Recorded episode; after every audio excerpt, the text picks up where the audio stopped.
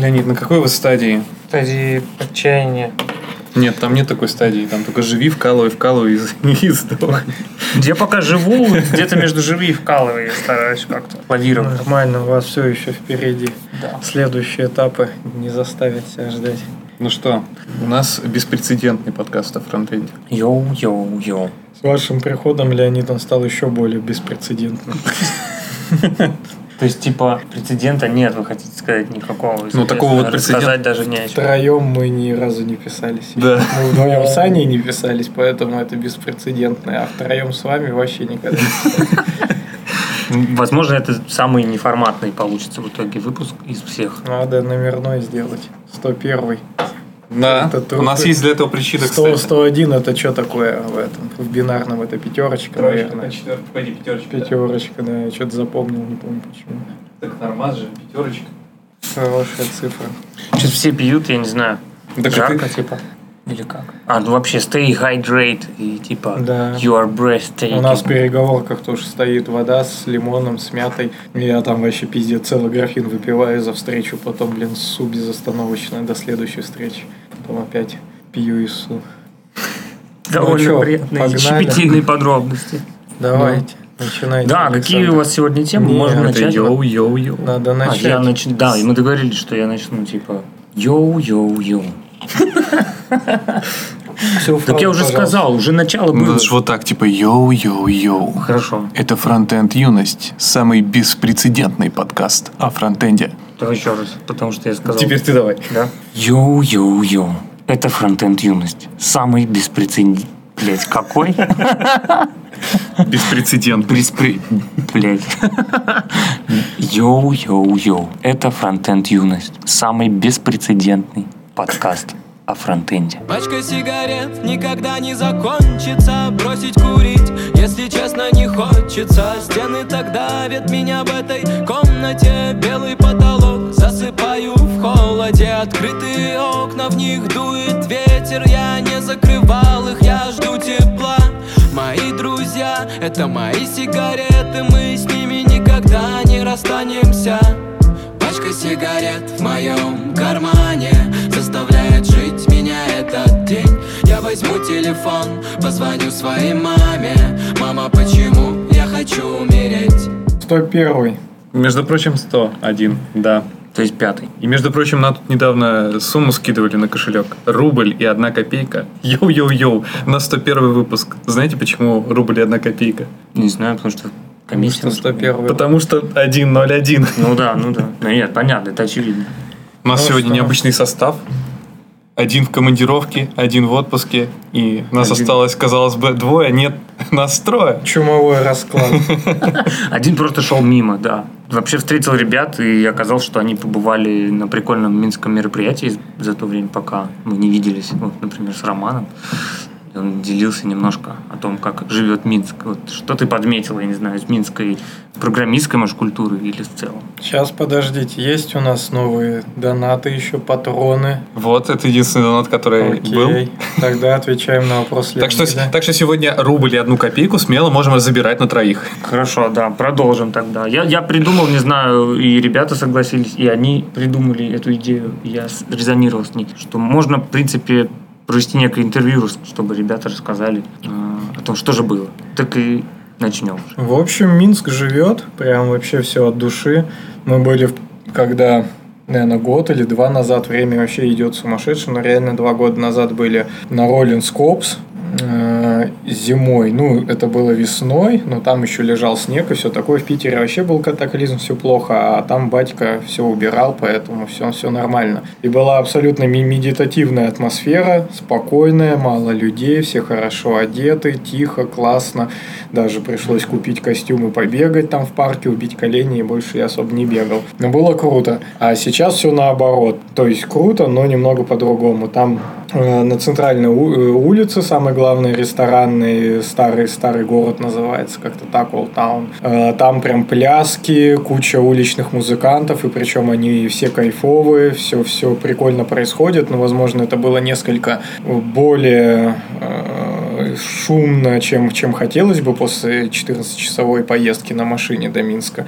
Но вообще очень порадовало, как люди отрываются и прям с душой, и кайфово там все происходит. То есть совершенно другая эстетика, но при этом тоже клево. Я прям запомнил, как люди танцевали там под «Руки вверх, 18 мне уже». Там, ну, прикольно. Возможно, даже у нас есть где-нибудь видосик. Мы, кстати, записывали видосы, как Леха добирался до Минска на самолете, как мы на машине. Вот на мне лежит ответственность все это свести каким-то образом. Наверное, там не будет великих режиссерских каких-то изысков и монтажных. Ну, постараемся предоставить какое-то видео. Часть уже точно выйдет на Патреоне, потому что я прям знаю там куски, которые можно именно на Patreon отдать, которые не будут, ну, форматом прям под основное видео, потому что немного они выбиваются, а такие отдельные нарезочки будут на Патреоне, так что ждите. В выходные в эти собираемся заняться. Я вообще в Минске был первый раз. Мне очень понравился город, довольно чистый и... Но архитектура, она такая, очень, не знаю, чем-то напоминает в какой-то степени Москву, но улицы такие более широкие, больше простора. Некоторые в чатике потом BeerJS Summit долго спорили, а зеленый ли город Минск, и более ли он зеленый, чем Москва или нет. Более чем зеленый, чем Питер, кто-то даже умудрился спросить. Ну, как бы, ответ очевиден, что как бы в Питере не так много зелени, даже по сравнению с какой-нибудь той же самой Москвой. Тусовочный Минск очень понравился. Мы вечером как раз, да, выдвинулись потусить, и там, конечно, эпицентр тусы был довольно масштабный. Улица есть там Октябрьская же, по-моему, или Советская улица. Вот там люди зажигают по полной программе. Рубинштейна даже в какой-то степени... Это... проигрывает, да? Да. Ну, мне так показалось. Но, может быть, просто я не бывал в эпицентре в Рубинштейна, и поэтому не все так... Там, как минимум, не так весело. На Рубике всегда было сначала, ну, как-то элитарно, то есть такой идешь, прогуливаешься, все так пьют интеллигентно, а сейчас там больше похоже на филиал Думской, то есть наоборот все неинтеллигентно, слишком перенасыщено туристами, пьяными и так далее. Ну, как-то, в общем, души нету там вообще. А в Минске, да, там прям все так с душой. Может, конечно, это какая-то свежая была история, много они играют белорусских авторов, которых я особо не знаю, но Ляписа там точно дофига. Единственное, что не круто, что там и Сплены были, потому что в Питере уже наслушались этих Спленов. Кино там было точно. Кино точно тоже, вот. Сплены были. Вот я недавно был на концерте Спленов, и поэтому мне вдвойне как бы не хотелось это все слушать, потому что я и так наслушался, потом на концерте побывал. Но концерт был прикольный в том плане, что 25 лет исполнилось в этом году Спленам. Прям они вообще такие супер старички уже, а Александру Васильеву, фронтмену, после концерта, это был «Усадьба джаз», после концерта на следующий день исполнялось 50 лет. А он, как, в общем-то, коренной петербуржец, такой говорит, вот никогда бы не подумал, что в своем родном городе буду за день до моего 50-летия выступать на Елагин острове. Ну, прям вообще за душу взяло. И потом он как раз начал исполнять все, ну, известные песни людям, а не давая хлопать, а до этого все, ну, где-то минут 40, наверное, скучали, потому что он свои новые песни пел. И там пиздец вообще, голова убежала с подушки убежала моя голова, и это весь текст песни. То есть, ну, вот, что-то ни о чем. Прям до больного как-то такое было немного разочарование, но потом, когда он начал свои хиты петь, там да. Но при этом тоже грустно, на самом деле, то, что чувак поет старье, все хлопают, а его современное творчество никому не нужно, и это, ну, может, конечно, немного огорчить. Ну, 25 лет существует, вполне норм. Ну, это классическая история. С музыкантами. Честно, вот с фронтендерами, может, похожая история. Как ты хочешь сказать, что? С Дипешмод. А, с Дипешмод, ну да. Да, Дипешмод вполне себе, конечно, уже тоже там немного сыпется песок из них, но последние треки, ну, все равно как бы похожи. Ну, и как минимум, даже если взять не сейчас, то в 2006 или в каком году у них там вышел альбом после долгой паузы, там, Plain the Angel, он точно прям вообще шикарный альбом, все с ним круто, он там взрывал чарты и так далее. А на тот момент они тоже явно уже 25 лет существовали, если не больше. То есть можно. Ну, тут умудряется, да. Да. Ну, у них там была тоже какая-то наркотическая подпитка, так что лет 10 они отдохнули где-то в ней и набрали сил. В общем, про Минск. Еще еда везде понравилась, в каких бы мы заведениях ни были, в пару мест даже там какие-то у нас выходили конфликты из-за долгого обслуживания, но везде все равно понравилась прям такая нормальная русская еда, точнее, наверное, даже сказать славянская, то есть я вот везде беру котлету по-киевски, например, и если я где-нибудь за рубежом, я беру какой-нибудь гаспачо, еще что-нибудь, то есть такие есть определенные, наверное, у каждого человека какие-то триггеры, на что он смотрит, вот у меня котлета по-киевски, и нормально, еще пельмеши, кстати. Пельмеши в Пскове мы пробовали. В Минске, в Пскове были лучше пельмеши, на удивление. Псков, да, посмотрели. Тоже такой этот городок оказался прям довольно грустно там. Но как бы это Россия.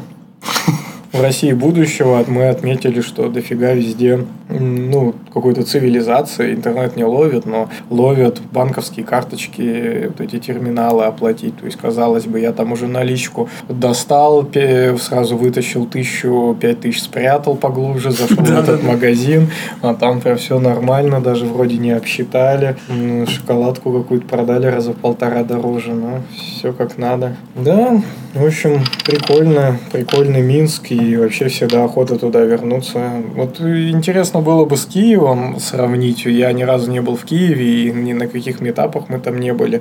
Но и сейчас туда сложно попадать, и, в общем-то, напряженные отношения. Но на Киев, я думаю, тоже можно было бы посмотреть, как там. Может, прикольно было бы сравнить, возможно, там, не знаю, да, вот этих всех проблем украинцев, сравнить Киев, как тогда там жил, отдыхал, и как сейчас. Ну, то есть, может, там что-то в какую-то худшую сторону изменилось, может, в лучшую. Было бы прикольно тоже поглядеть еще другие страны, там Одесса JS, например, там все же хайпует, Харьков JS, там. Можно было бы прокатиться, поглядеть, но не для нас. Надо гражданство получать какое-нибудь там американское, и тогда вообще все двери перед тобой открыты будут в Украину. Мне понравилось, как ты сказал про музыкантов, у которых со временем творчество, скажем так, протухает или что ли, не раскрывает их, как раньше, да? Вот я начал про фронтендеров. Тебе не кажется, что и с разработчиками вообще, может быть, в целом тоже такая история? Это в целом, может, человеческое что-то? Да, может. Хиты не вечно же создавать. Причем обычно на старте почему это происходит? Потому что ты, поймал волну, скорее всего. То есть ты, родился в определенное время, в определенным образом это время тебя сформировало, и ты потом это хоп и выплеснул. То есть в творчестве, и фронтенд там в том числе какое-то творчество. А прошли годы, ты уже не так понимаешь молодежь, не так понимаешь время, в котором ты живешь, и чуть-чуть все хереет. Есть люди, которые вообще не стареют душой, и таким, конечно, это завидно, что они такие молодцы, типа, чуваки. Я вот уже не понимаю там современную музыку, что там вообще поют.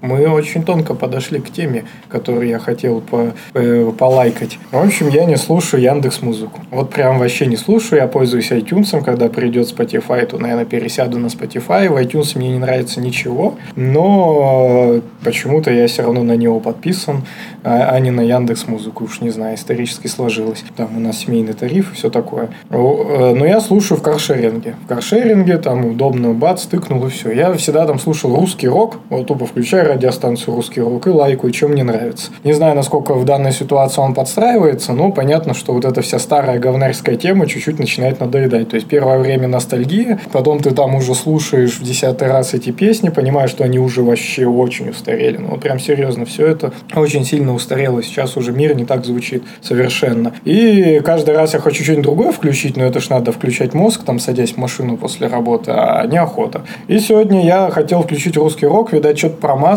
или оно само, и включилось на моей волне. Уже рекомендации, что я там налайкал, и прям идеально, вот серьезно, то есть все так заходит, прям старые песни, причем в основном это были песни даже не русский рок, не зарубежный рок, а вот какая-то инди-музыка, которая как раз вот то, что раз мне это нравится, там, не знаю, как они высчитывают, и прям включили мне инди-музыку, которую я там слушал в каком-нибудь 2007-м, и тогда это прям популярная была история, и все заходило, я прям эти треки уже 100 лет не слышал, а они прям, крышесносящие, я там навалил прям музыки, ехал с таким кайфом, то есть вот алгоритм у них справляется очень.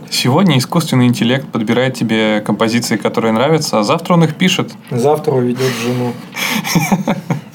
Запросто. Ну, да, это прям порадовало, что можно даже, я не знаю, если я на них подпишусь, наверное, все будет не так круто, но тем не менее. Прикольная такая история. А жене, может, и своего интеллекта хватит. Возможно. Что там еще с конфой? В общем, ехали мы, естественно, на конфу, на BeerJS Summit. Такая а-ля, если прям высокоуровнево совсем брать, то такая попойка для фронтендеров. Оказалось, все намного серьезнее, чем казалось. Мы там с Алексеем выступали, и когда зашли только в зал, то я сразу же очканул, потому что подготовка крайне не особо была, мягко говоря. А тут все серьезно, то есть отличный зал, там тоже у них какой-то есть корпус, называется, как у нас сейчас, наверное, хайповый севкабель, то есть старый завод, там под молодежные пространства сделали, но там прям все цивильно, люди сидят, все серьезно, в общем, казалось, что там уже все будут убожраты, ты выходишь, никто тебя не замечает, а тут прям, пришлось посидеть, сосредоточиться, и в итоге первый доклад вышел чувак в костюме динозавра, лицо не видно, ничего, и на сцене рассказывает там свой доклад. После этого сразу расслабляешься и думаешь, получится что-нибудь. В итоге, да, рассказали. В общем-то, даже там вроде ребятам понравилось.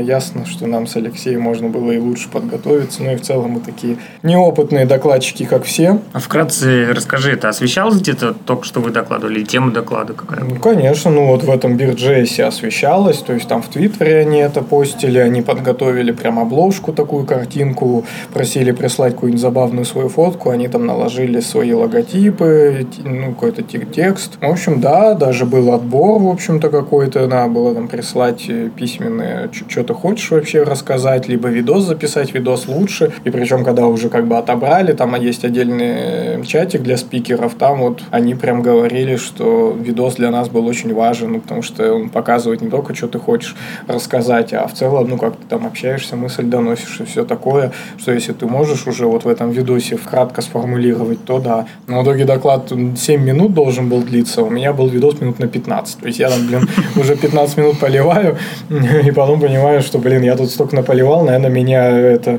отсеет, потому что скажут, ты, чувак, что ты вообще тут за таймингом не следишь. В итоге, да, взяли, рассказали. Были там какие-то проблемы с пивом, в общем-то, наверное, это особо никого не напрягало, потому что, конечно, не было цели прям, как-то там напиваться. Там 2-3 бокала каждый мог себе раздобыть в любом случае, если уж не бесплатное, то платное, там за денежку пойти и купить. И, в принципе, норм. Наверное, можно сказать, какие доклады понравились у меня спустя время. Прям даже не стесняюсь сказать, что Андрюхин доклад мне больше всего понравился, Андрея Мельхова. Я не скрываю, что мне его доклады чаще всего, если честно, не очень нравятся. Мне нравился его самый первый доклад про ноду, когда он выстрелил. А потом что-то ничего не заходило. А тут прям зашло, потому что Андрей, как-то у него доклад назывался, что-то там про монитор, типа. То есть совершенно непонятно, к чему это вообще байка, и начинается она так же, но потом, когда вообще мысль раскрыта, ты понимаешь, что прям так метафорично он завернул идею через монитор, что у него была проблема, он устроился в Яндекс.Деньги, у него столы были совмещены с чуваком, и который чувак напротив него сидел, его монитор у Андрея на столе стоял, а Андрея монитор стоял на чувака, то есть настолько не было места, проблемы и все такое, и он подвел, и в итоге резюмировал это все тем, что, не уходи в другую компанию, не ной, старайся, там, пошел MacBook себе выбил первый в компании, что-то там еще сделал, и, прикольно, то есть, что как догадаться это все завернуть через эту идею монитора, мне не настолько просто, и кажется, что, так и надо делать, то есть, не надо в лоб, перечислять свою мысль, какие-то нарисовать эти, список, да, и ты такой зачитываешь по одному нудятин, надо завернуть в какую-то метафоричную форму и попытаться через нее донести, тогда это и интересно, и такой вау-эффект. Прикольно. Мне реально больше всего понравилось. Тебе что, Саня? Да, мне больше понравился, на самом деле, доклад чувака, я не помню, как его имя, про то, как он хитрым способом выбивал 100 очков у Лайтхауса. Mm-hmm. В общем-то, да, всем этот доклад зашел. Чувак там рассказывает, как он берет сайт и подстраивать под Lighthouse, делает его крутым. То есть, например, если сайт слишком долго грузится, чтобы увидеть первый контент, давайте вставим картинку первой загрузкой. И фигак, в Lighthouse там уже плюс 50 очков. Просто потому, что чувак картинку первой показал Lighthouse. И он довольно такой форме, довольно свободный и веселый, рассказывал про все эти хаки. Ну, естественно, это доклад не очень нетрадиционный, и как бы на обычной конференции, естественно, ему бы сказали: чувак, алло, проснись, это как бы не далеко от жизни, вот, а в формате BeerJS это довольно зашло. Ну, и есть в этом определенный смысл, потому что реально некоторые чуваки... У этого доклада есть определенный смысл, потому что некоторые реально сильно упарываются по каким-то таким мифическим оценкам, типа, что вот 100 баллов в Лайтхаусе, и забывают про то, что ты делаешь это не для того, чтобы получить какую-то... очистить карму в виде 100 баллов, а чтобы пользователю было удобнее пользоваться твоим сайтом. И как бы выкрутив до максимума эту идею, что чуваки упарываются и забывают про пользователя, ну, как бы показал, насколько это абсурдно. Вот. Ну, и для формата BeerJS это очень было забавно. 100 он в итоге не получил, там что-то типа 99 он получил, но даже после порнухи, что тупо картинку он вставился. А потом еще вайфрейм сайт запихнул, вообще прекрасно. Там типа ему надо было заоптимизировать. С вайфреймом тоже забавно, да, то есть у него типа он пытался избежать загрузки большого количества JS, чтобы не нагружать сайт при загрузке. Ну окей, что делать? Просто вайфрейме сайт загрузим и все. Нормальный способ. А много вообще было докладов в целом? 28 или 29, больше там на 3 или на 4, чем в прошлом году. Но я думал, что вообще значительно больше. А оказалось, что ну вот на 4-5 докладов было больше. Но вообще, да, дофига. Шли они секциями штук по 5, и эти секции были объединены, ну, по крайней мере, организаторы старались, ну, какой-то идеей. Вот, допустим, у меня была вторая секция, там идея, как можно заменить верстальщика или что там заменит, ну, какая-то такая мысль. И, ну, вот мой прям хорошо в это вписывался, потому что я рассказывал там про ML и а-ля, что вот заменит ли там верстаков просто какая-то там машина, да, бездушная, и вообще, в принципе, людей и тому подобное. И другие доклады тоже где-то вот, ну, краями там расходились с этой темой. У Алексея была секция, что-то там, кто убивает фронтенд или как-то там, и он рассказывал доклад про как сделать лучше подкаст о фронтенде в этой секции.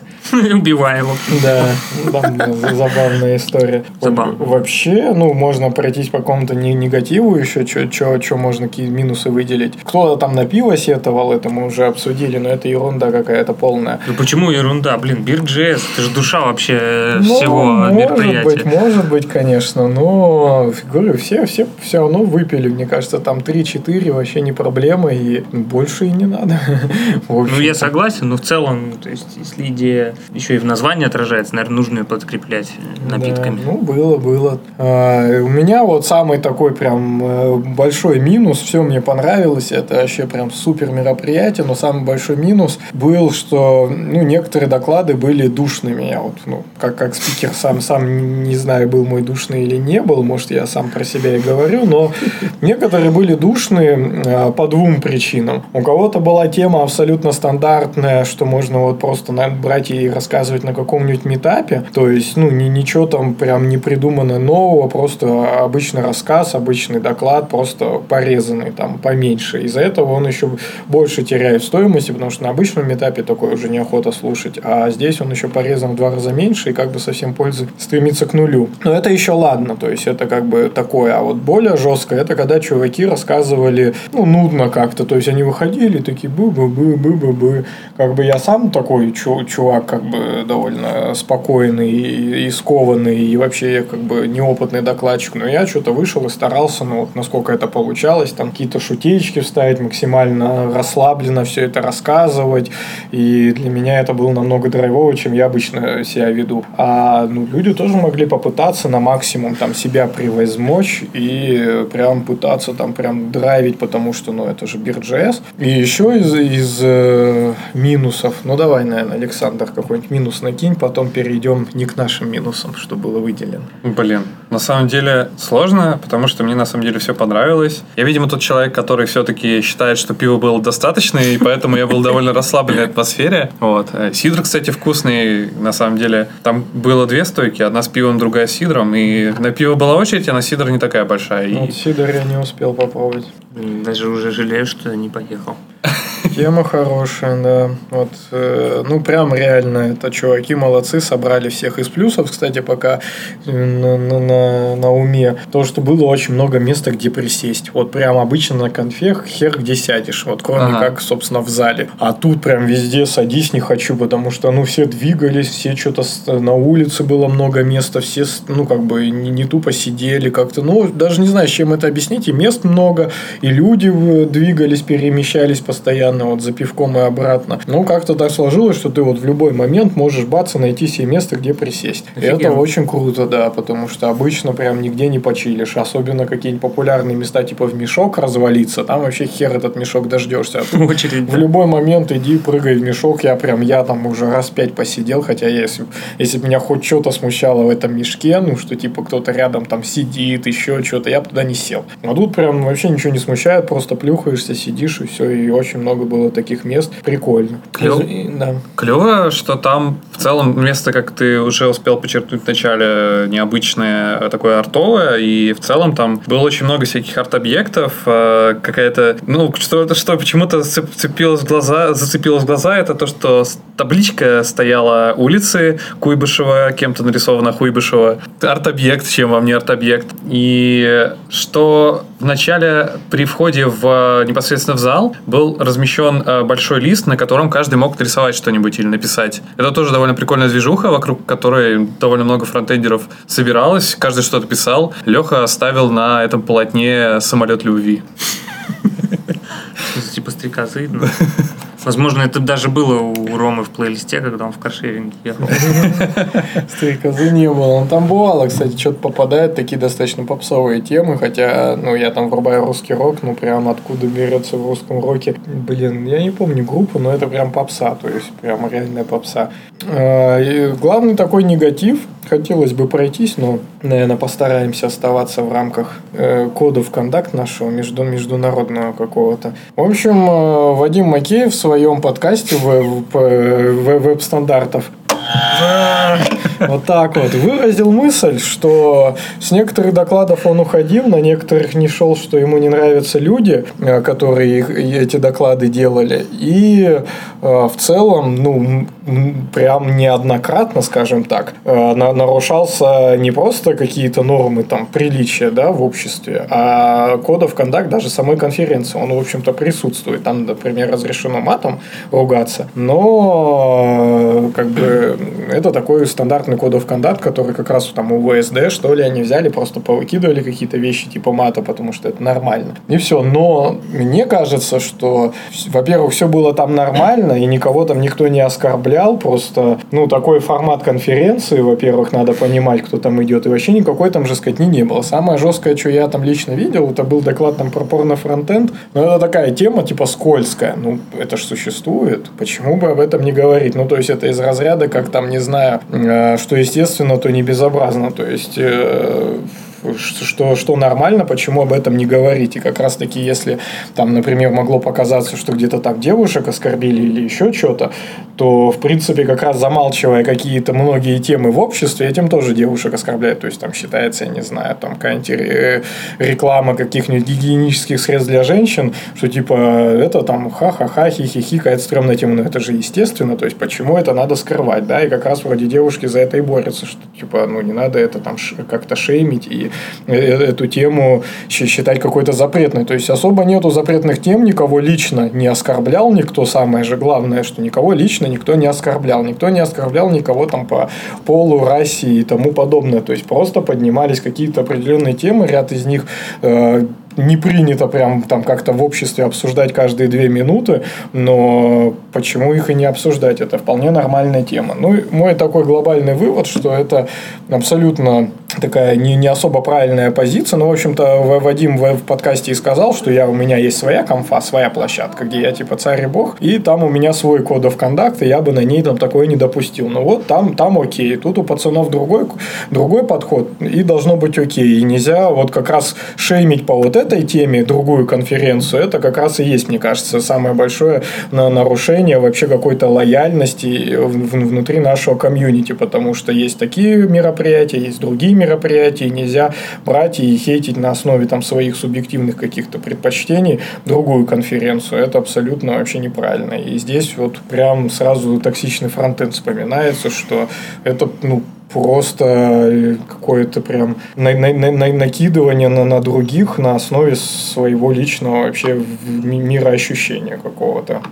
Кого-то там мат оскорбляет, кого-то еще что-то, ну и окей, значит не надо идти на такую конференцию. Ну, я так понимаю, что формат немножко неформальный, опять же, наверное, это позволениярассказывать о порно-фронтенде. Кстати, тема вообще не раскрыта. Ну, тема и не раскрыта, и доклад мне вообще не понравился, и он у меня тоже вызывал, ну, какие-то не особо там приятные чувства, но при этом я не говорю, что все, там, этого чувака не надо было пускать и так далее. И вот даже сейчас на самом деле есть вот этот чатик спикеров, и там прям чувак так и пишет: вот хочу уже там фидбэк получить побыстрее, потому что вот волнуюсь, что именно вот он уже там на себя сам думает, что это вот все про него, там именно его доклад типа такой самый шеймерский вышел. Но, блин, как бы, ну вот мне он тоже не зашел, мне еще ряд докладов не зашли, и как бы я не разделяю. И как правильно, кстати, чувак сказал, тоже вот в этом нашем чатике спикеров, что говорит, самый, блин, дерьмо, это когда чуваки нудно рассказывали, скучно, вот как раз вот эту примерно мою мысль, то есть вот это как-то зашкварно. Ну и плюс, вот надеюсь, я не так рассказывал, потому что каждый раз, да, пытаешься на себя смачить. Но вот это точно стрёмно, типа рассказывать плохо, рассказывать дерьмовую тему и т.д. и т.п. То есть надо все рассказывать прям нормально. И чувак рассказывал это нормально, раскрывал какую-то, правда, неизвестную там особо тему, прям было там, ну, нормально послушать. Ну, сама такая тема, что может отталкивать. Ну и чё, окей, типа выйди и покури, 7 минут всего это длится, да, там, и как бы не потом не кидайся там ни в кого говном. А мне кажется, не надо настолько акцентрировать внимание на мнение, которое выразил Вадим. Но это частное его мнение, отношение к такого рода мероприятиям. И как правильно заметил Леонид в начале нашего разговора, что есть такое подозрение, что возраст и фронтенд, как бы вот другое начинается отсутствие воспринимания то, что происходит вокруг, непонимание того, что вообще, о чем вообще речь, и... Выгорание, ты хочешь сказать. Это слишком модное слово, я пытаюсь его избежать, знаешь. Да, просто оно где-то рядом.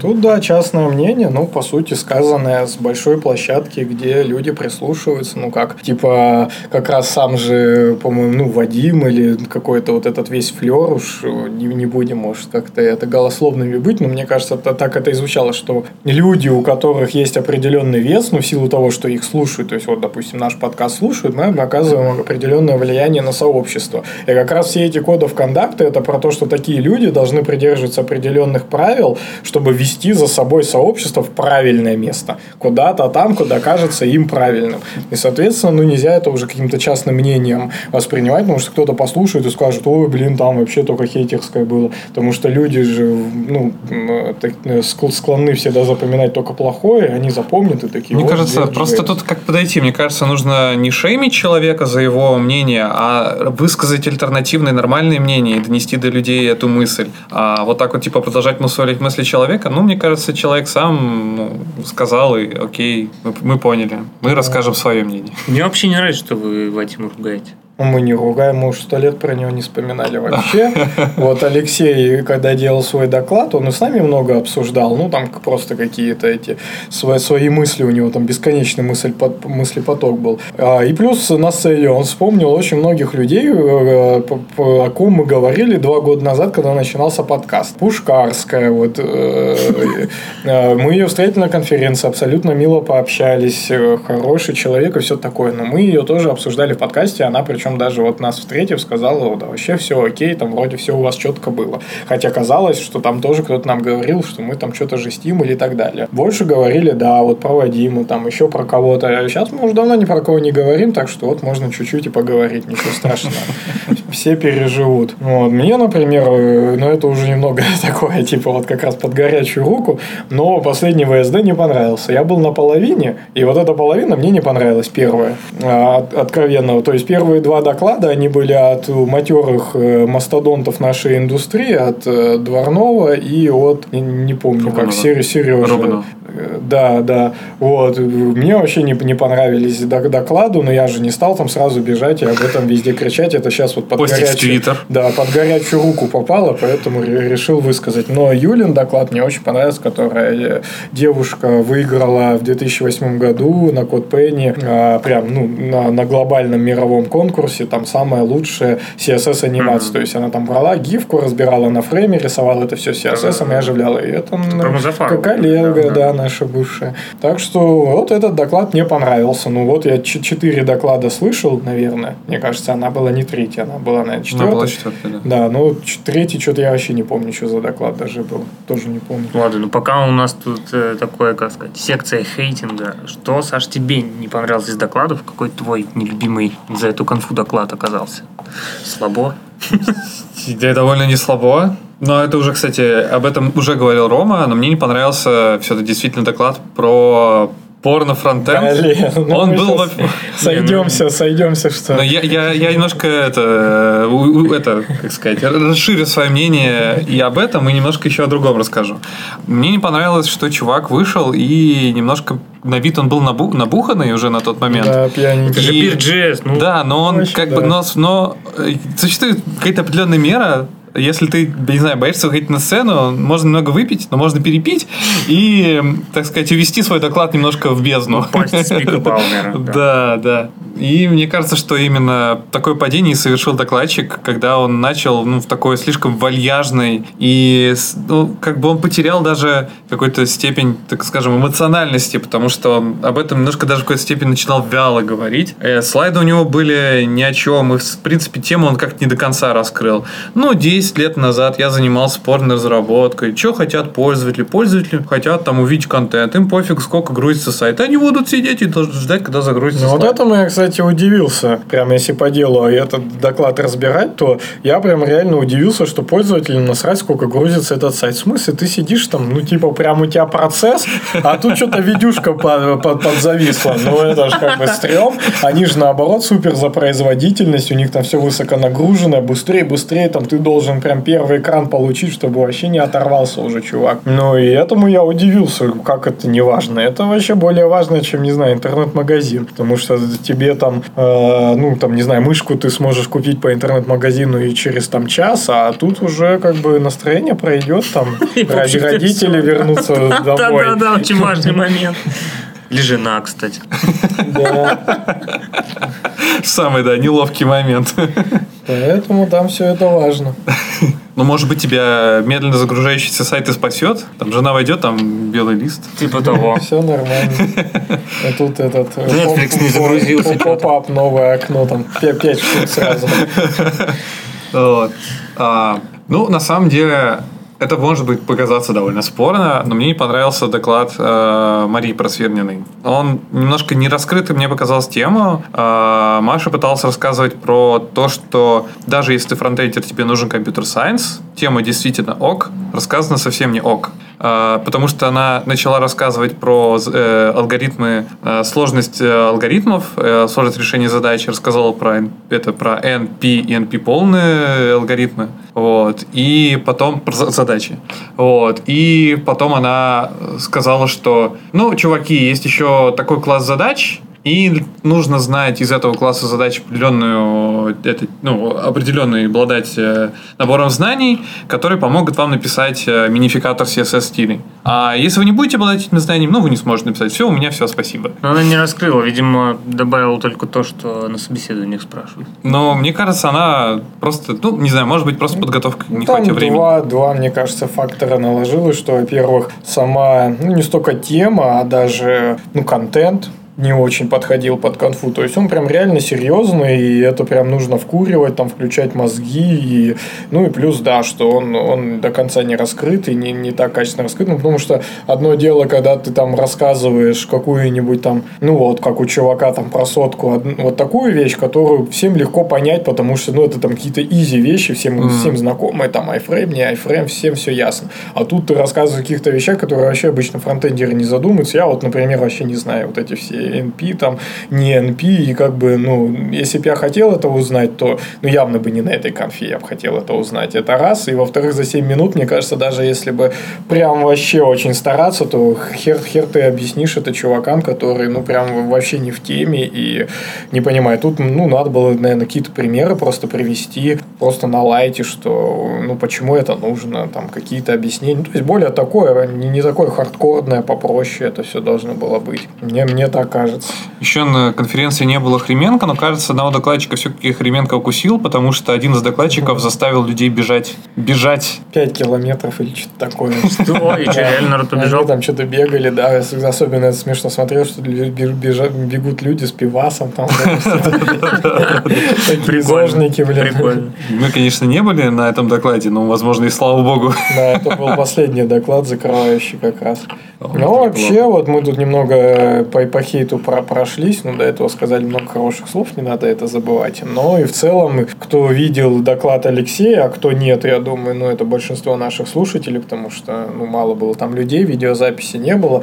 У Алексея очень был доклад про фронтенд юности, и там прям для меня лично была основная мысль, что мы самые ироничные чуваки, то есть и Алексей на сцене был очень самый ироничный, прям всех это, мне кажется, поразило, и надо понимать, что, ну, как бы мы вот можем там куда-то накидывать, хейтить и так далее, но помните, что мы вообще, чуваки, прям сами над собой смеемся, и как Алексей говорит, что даже когда нас там вот как-нибудь критикуют, это прям чуть ли не самая большая мотивация для него там делать дальше, типа, вот заебись, типа, крутая тема. Ну, правильно, когда хейтер, всегда нужно ожидать, что ты можешь словить хейта обратно, главное к этому правильно отнестись. Да, вот, конечно. Найти точку роста, например, в этом хейте. Да, ну, по конфе, что еще здесь добавить? В целом, все ок, наверное, особо даже больше ничего и не добавишь. Назад ехали, обсуждали. Ну, женщины, как всегда, в Минске нам понравились. Кто хотел спросить. Да, прям вообще более раскрепощенные, свободные. Европейские такие женщины. В Петербурге все закрытые, возможно, климат северный влияет, возможно, просто... Ну, нам, да, показалось, что в Минске сейчас, ну, вот, даже, ну, это не в негативном смысле будет сказано, но вот уровень культуры, как вот в Питере, там, лет 10 назад. То есть, это вот, еще раз подчеркиваю, не в негативном смысле, а просто вот какое-то отношение. Взлет, типа, у нас тут подъем. Все такие хипстеры, там, аккуратные, очечки, там, хоп, все так строго, на стиле, но прям так строго выйдет. И вот, возможно, там какая-то откровенность из этого теряется. А там, в общем-то, тоже модно-молодежно все, но при этом в сторону больше рейва какого-то, что ли. То есть, там так прям совсем все на расслабоне и более раздето, более свободно. Вот, ну, как-то так, как вот реально там было раньше популярнее вот больше раздеваться, больше быть таким голодранцем, а не как вот эта хипстерская культура, когда ты прям такой весь это причесанный, там, зачесанный, зализанный, в башмачках там, и такой идешь весь прикольный с каким-нибудь английским бульдогом. Не настоящий. Да, не настоящий, это правда. В общем, тру-тру конфа, всем советуем на следующий год. В плане докладов тоже вообще надо, я думаю, не стесняться подаваться, потому что все довольно просто там получается, и отношение такое прям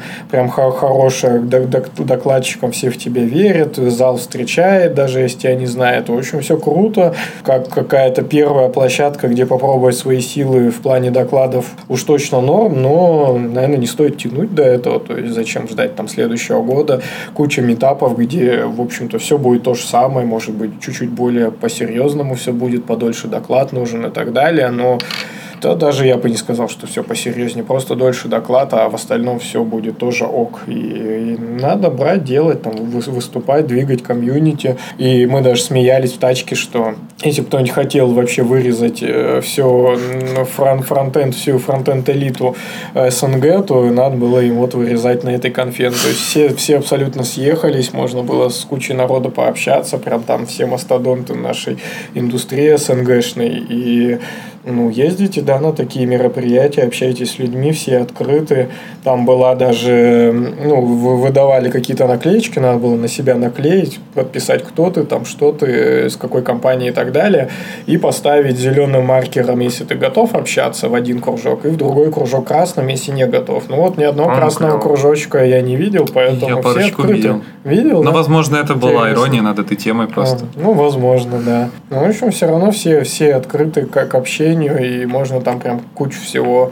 У нас, допустим, товарищ Ян, он там посидел и прям конкретно, я так понимаю, выпил с Романом Дворновым, прям очень так они сели вдвоем такие, ну че там, как у тебя жизнь, ну вот. Ну, со стороны именно так смотрелось, что прям там они за жизнь такие сели с бокалами, подустали чуть-чуть и, в общем, общаются. То есть, вот можно с такими, это, крутыми чуваками нашей индустрии просто сесть там и забухать, пообщаться. Глядишь, ну, что для себя откроешь такое. Ну и будете в Минске, побывайте. На улице Герцена я посмотрел барное место в Питере. Это в Минске.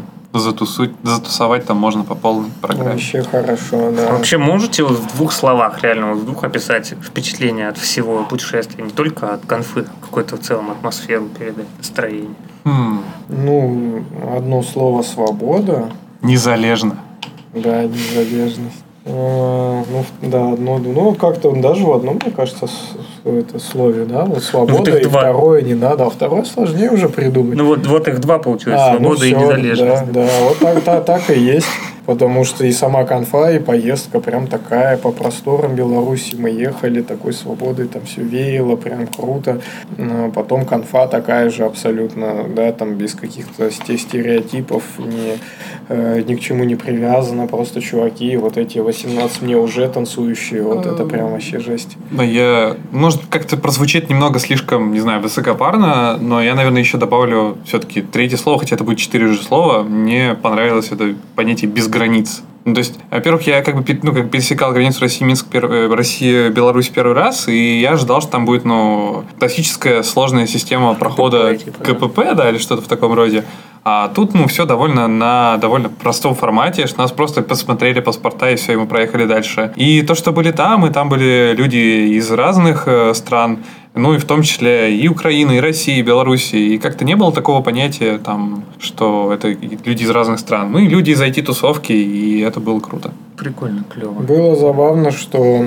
Такая тогда последняя мысль, что многие были не из Минска, но из Беларуси. То есть, дофига чуваков из Гомеля, там еще откуда-то. То есть, вот у нас, кажется, в России все так настолько сосредоточено на Москве и Питере. Столицах, да, столичные. Да, все столичные чуваки, а тут, блин, везде люди живут, приезжают абсолютно умные, интересные чуваки. Вот из Гомеля мы там заобщались. Много были откуда. То есть, прям как-то вот в Беларуси нету такой централизации вокруг Минска. Ну, слушай, на некоторых московских конференциях, на самом деле, много чуваков там из Нижнего Новгорода, из Казани в той же. Ну, там видишь масштаб, если там про холли говорить, то там холли сколько человек-то там вообще 1000 исчисляется, ну, наверное, да, там, ну, 1000 с лишним там у них точно есть. Вот, а здесь там 300 человек они насчитали. 350 со спикерами, по-моему, что-то такое там примерно они прикидывали, ну, 300 человек. А это вон сколько нас приехало, и мы все равно находили каких-то белорусов не из Минска среди всей этой движухи. Кстати, да, забавно там было с двумя какими местными, по-моему, из Гомеля были чуваки, да, которые с нами очень активно общались после доклада Ромы и про ML, и мы в целом там обсуждали мораль искусственного интеллекта, какая-то, которая будет в него заложена. Потом в какой-то момент скатились до политоты, хотя Алексея, кстати, по-моему, даже рядом не было, но мы все-таки смогли выкатиться в эту тему. Ну, довольно плотно, активно так пообщались, много чего нового, интересного узнали про то, какая IT-жизнь в Беларуси. Да. Был какой-нибудь локальный мем ваш? Локальный мем... Динозавр Сергея Попова, да, можно сказать. Не, ну мы назад попали в локальный мем, но он даже слишком жесткий, чтобы рассказывать здесь. В общем, нас так впечатлили женщины, что мы всю дорогу обсуждали, как бы их захватить, увезти в Петербург и не давать им вернуться. Ну, это если очень мягко рассказывать, то примерно у нас там прям какой-то тред поймали, и просто там 3 часа, наверное, безостановочно это все терли. Там уже там прям, ну, бизнес-схемы какие-то, ну, то есть прям там все было было серьезно. Мы поняли, что на нашу зарплату фронтендеров мы можем там целые деревни покупать. Ну, то, что мы в Россию заехали, едем, там же Россия будущего, ну, то есть, все так, и мы прямо обсуждали, что, в общем-то, можно прийти, и тут целое селение, наверное, купить там на пару месячных зарплат, если всем скинуться. То есть, прям целый поселок обеспечит на год зарплатой. Лендлорд. Да. Ужас, ужас. Да, там жестковато, да, было. При том, что потом мы заехали остановиться, просто какой-то закуток, нас там сразу встретила собака, и мы подумали, что это вот за наши разговорчики, сейчас нас этот пес тут порешает всех. Есть за что. Просто ваше сердечко осталось в Минске. Да, он каждый раз там остается. Вообще очень круто. Крутой город. Что, по темам, может, немного? Можно по темам. А то какой-то очень мягкий выпуск, вы не чувствуете? Что значит мягкий? Он очень душевный, плавный, добрый.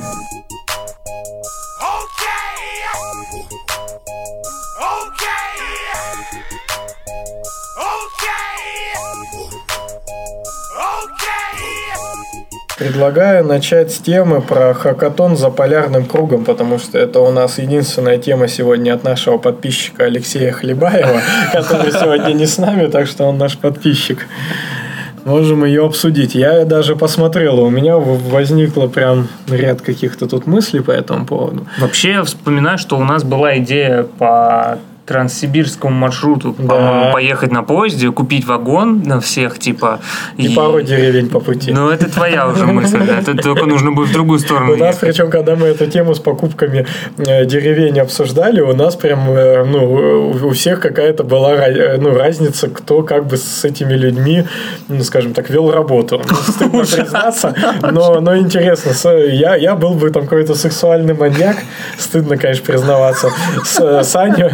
Саня Богачев, он просто маньяк, то есть просто там всех там мочить. А Саня, вот присутствующий здесь у нас, Саня умный, так называемый у нас, и он был JavaScript всех учил, представляете вообще. Еще кто потом, из нас больше маньяк, да? И мы потом решили, что Саня самый большой из нас маньяк, блин, JavaScript хочет учить там ребят. Вот. Блин, опасные знания. Опасные. Короче, хакатонище какое-то объявили. На полярном круге называется. 48 часов, 3 трека, 9 кейсов, призовой фонд 600 рублей. Там, по-моему, за 600 тысяч, да. За первое место там, по-моему, 150 давали или что-то такое. Короче говоря, можно туда подать заявку. Они там даже будут как-то чекать. То есть, кого попало, туда не берут. Ты покупаешь билеты, едешь в Салихард. Или я мог, кстати, перепутать, но, по-моему, я видел Салихард. Так, сейчас посмотрим. Ямал. Ну, Ямал, но там прям город был. Ну, наверное, не так важно этот город сейчас найти. Ямало-Ненецкий автономный округ. Я вот примерно из тех краев знаю. Да, Салихард. Вот, приехать в Салихард нужно будет. И смысл такой, что если углубиться и сложно это... вот даже видно. Компенсация проезда есть 12 тысяч рублей. Мне кажется, чтобы дохерачить до Салихарда, ни хера не хватит. На самолете это будет прям вообще стоить какой-то космос. Ну, там типа минимум, не знаю, 30-ку, мне кажется, туда-назад. А на поезде, ну, наверное, не прям так уж дорого, но все равно я считаю, что в 12 тысяч не уложится, потому что, ну, может быть, да. Плацкарт там 2 с пересадкой, типа в Москве, и потом на дошике 2000 туда, 1000 и обратно. Ну, возможно, наверное, можно, но это, конечно, не самый там прям приятный, комфортная будет поездка, с учетом, что путь займет, дня 3, наверное, минимум. Ну, вот с самолетом мы смотрим 7200 можно улететь в одну сторону. Ну, это сейчас просто, видимо, так удачно дешево. Ну, может, и всегда, не знаю, я не суперспециалист. Но 7 тысяч это точно очень дорого. Мне нравится, знаешь, что типа такая дальность, она фильтрует часть народу, и мне кажется, туда приедет ровно столько людей, сколько мест вообще в хакатоне. Вообще, да. Но 7 тысяч это как до Москвы. До Москвы тоже 7 тысяч обычно где-то стоит. А тут 7 тысяч. Да. Где-то 7, если брать там за пару дней. Так все равно, представляешь, типа ты такой сидишь летом там в своем Петербурге, и тебя предлагают поехать на север. Ты даже не знаешь, какая там погода, да. И это тебя отфильтрует. Скорее всего, Ром, ты не поедешь. Я почти что уверен. Я там живу, поэтому я представляю, и я не поеду. Вот, и это много... Я один раз ехал с каким-то вахтовиком, который как раз там на Ямале работает, добывает нефть и все такое. Ну, не знаю, насколько сейчас, но это давно очень было. И он мне рассказывал, что, ну, типа, вот, ты представляешь, какие у нас условия. Я такой, ё-моё, я сам на севере живу. И мы, короче, с ним схлестнулись. Он говорит, нет, ты не представляешь. Они, понятно, там где-то за городом, там же холоднее и все такое. В общем, живут в палатках, ну, не в палатках, в каких-то вагончиках. На кустах так называемых нефтяных. И говорит, минус 70, выходишь там пописать. И у тебя прям пока вот это, твои отходы жизнедеятельности выходят, если они замерзают на лету. Вот прям серьезно. И может показаться байкой, но на самом деле я прям почти думаю, что нет. Потому что лично я брал, наливал воды в бокал, ну там в графин. Выходил на свой 6-й этаж, где я жил. Легендарный колымский, или как там, фейерверк? Не колымский? Ну вот что-то похожее, да. И вот, да, берешь воду, именно горячую, по-моему, насколько я помню. И просто в минус 53 вот так херак с балкона, а просто уже все в пар, в лед там превращается в какую-то хуйню. То есть просто моментально. Вот прям вообще моментально. И поэтому я верю в такую тему. Это вообще запросто может быть. И вот ребята, кто захочет туда ехать, это, в общем-то, примерно те края. Но сейчас, я думаю, там нормально. Ну, там что-нибудь типа плюс 20 может даже быть, потому что может даже теплее. Там же фишка не в том, что холодно всегда вот в этих краях, а фишка в том, что там резкий климат. Зимой у тебя очень холодно, вот до минус там 50, а летом жара. То есть один месяц лета всего, ну прям тру лето, но это лето, это прям просто безоблачное жарище, 35 градусов долбит, и да, но это всего месяц. Потом опять 10, например, градусов, ну вот в августе там, например, уже явно где-нибудь 10, я думаю, типа того. Осень рано начнется и так далее, но один месяц прям очень. То есть такой климат неумеренный, очень жесткий. Ну да. Тут я, наверное... Ты бы не поехал. Да, я бы не поехал, но я что тут? Я же поизучал. Тут есть такая тема, типа условия участия. И ты можешь взять, найти этот документ. Сейчас я попробую его. Вот, условия отбора в приложении. То есть, PDF-файл у тебя открывается с условиями отбора. И эта же вся штука, она финансируется за счет, ну вот, какого-то там ГАУ, ЯНАУ, Молодежный центр технологий занятости, Департамент молодежной политики и туризма ЕМАО. И всякая вот такая фигня. То есть, это все абсолютно государственная история. И поэтому перед тем, как ты должен туда зарегаться, они прям сразу тебя пушат. Ты вот как-то вот мимо не пройдешь, раз даже я мимо не прошел.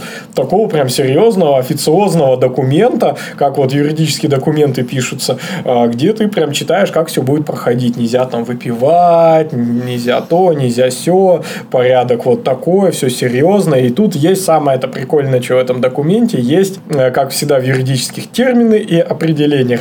Хакатон. Давай, что такое? Мероприятие, во время которого специалисты из разных областей разработки программного обеспечения, в скобочках программисты, дизайнеры, менеджеры, сообща работают над результатом по выбранному направлению. Вот так вот, чуваки. И теперь мы узнали, что такое хакатон. Какие еще там есть необычные? Участник, дееспособное, правоспособное физическое лицо во возрасте от 18 до 35 лет. Блин, я что, в суде, что ли? Прикинь, нужно еще справку. Команда. Ниже, что еще? Результат. Результат более-менее что-то. Прототипы программных решений, в скобочках интернет-сервисы, мобильные приложения, боты, плагины. Надо объяснить, что такое бот. Созданные участниками команды во время хакатона и представлены к оценке жюри. Участник команды вправе предоставить только один результат. Открытые данные, наверное, тоже прикольная тема. Набор данных, опубликованный в машиночитаемых форматах на портале открытых данных Российской Федерации или иных государственных и муниципальных порталах открытых данных Российской Федерации, а также другие наборы данных в машиночитаемых форматах, опубликованные на иных ресурсах. Вот нельзя просто без вот этих уточнений, что это сначала там государственный, муниципальный, да, потому можно. Что у тебя потом есть иные. Ну, ты сразу вообще говори можно. На любых там ресурсах. Да, и все. Меня удивляет то, насколько некрасиво выглядят многие юридические документы, хотя они не должны так выглядеть по закону, нет никаких требований им так выглядеть. Ну да, мне бывают очень разные. Я даже недавно эту тему вспоминал, по-моему, с Аней мы общались, и я вспоминал, что прям очень разнится стиль. То есть, ты можешь открыть какой-нибудь документ, ну прям закон, и вообще не идет. Ну то есть, ты его хрен прочитаешь. Вот прям вообще ад какой-то полнейший. А бывают прям идеально классно написанные, прям кайфовые. но, наверное, не вспомню, какие так кайфов. Ну, ни тех, ни других уже, наверное, не вспомню, какие прикольные, какие... Нет, ну, точно стрёмно написан, есть закон, 94-й, вот, по-моему, уже отмененный, на его смену какой-то другой пришел, про госзакупки. Вот он вообще пиздец, там таким кондовым языком написан, что хрен проберешься. Это точно, да, какой-то стремноватый. А вот хороший, наверное, особо и не вспомню, но есть точно хороший, довольно много таких нормальных, прям прикольно написанных. Я, на удивление, для себя открыл, что есть, в общем-то, смысл читать их, там много полезного вообще. Да, тут от сферы зависит. Наверное, айтишные наши довольно прикольно, ну, или там нормально написано, потому что все равно, когда создается закон, работает какой-то профильный комитет, и там все равно плюс-минус, ну, специалисты этой сферы как бы присутствуют, само собой, да, ну, и они вносят вклад, что как бы какие люди, такой у них и слог. Мы немножко ушли от темы. Я вообще предлагаю все-таки обсудить, нам еще раз обдумать идею с покупкой вагона в поезде Москва-Владивосток. Поезда? Один вагон занимаем мы, а остальные наполняем деревнями по пути. Ну, это ты вообще... Рома все склоняется. Он, конечно, как его покорили. Знаете, как этот есть фильм «Сквозь снег», по-моему, называется. Типа антиутопия, как на земле все херня, остался везде холод, остался один поезд, который безостановочно двигается. И кормят там их какой-то типа черные брикеты с непонятной едой. Потом оказывается чем. Что-то да, там не очень приятные какие-то... Да, и потом вообще оказывается полнейшая жесть. Ну, не будем, наверное, спойлерить, но смысл в том, что там ты понимаешь, что такое ценность человеческой жизни. 100%. Да, в таком поезде. Сейчас будет сериал, кстати, по нему еще делать. Как вариант, типа, ты можешь писать какую-нибудь программу, которая движет поезд, в общем-то, пока ты ее не доделаешь. Пока едешь, которая тормозит поезд. И вот до Владика едешь, там вот полюбас океан, ты знаешь, что там уж точно что-то все кончится. Ты как бы херачишь, да, и у тебя вот неделя, чтобы, блядь, остановить. У тебя есть только открытые источники данных. Вот этих государственных и муниципальных органов в соответствующем качестве. Но я, кстати, пиздил один раз. Я зашел на какой-то госсайт, я не помню, ну, прям, причем какой-то даже федеральный. И там была карта. Просто какая-то карта разметки, где в Петербурге что там находится. Блин, а что же за разметка? Ну, в общем, ладно, не помню. Каких-то мне надо было отрисовать. Я прям нашел, открыл, там был запросик за этими данными. Джейсончик им пришел, этим ребятам, и вот они расставили точки там на каком-то Яндекс.Мапе или что-то такое. Я вот эти точки просто спиздил оттуда и сделал для нашего там какого-то сайтица. Ну, наверное, да, ну, непонятно. Вот из определения, что мы читали, непонятно, что понимать под открытыми данными. Они же открытые, да, опубликованы там где-то. Ну и все. Но они не в машине. Ну, хотя в машине читаем, да, джейсончики, все как надо. Так что законно. Кейс нормальный, да. Короче говоря, вот такой хакатончик. Чуваки. Вот тут, кстати, есть Виктор Кантор в экспертах. Это вот не как зовут вот Кантора? Илья, точно. Это значит другой. Но фамилия такая же. Он такой, типа, чувак прикольный. Да, там майнинг, инэкшн, там все дела. Может, да, и брат его. Прием заявок до 1 августа, да? Наверное, я не читал. Ты сказал, что в августе, типа, там уже осень начинается. Давайте чуть-чуть прервемся. Я, послушав Андрея Ситника в подкасте, ты тоже захотел посреди подкаста. Он ушел просто, приколите. Взял и ушел. Мы можем либо продолжить, либо не продолжить.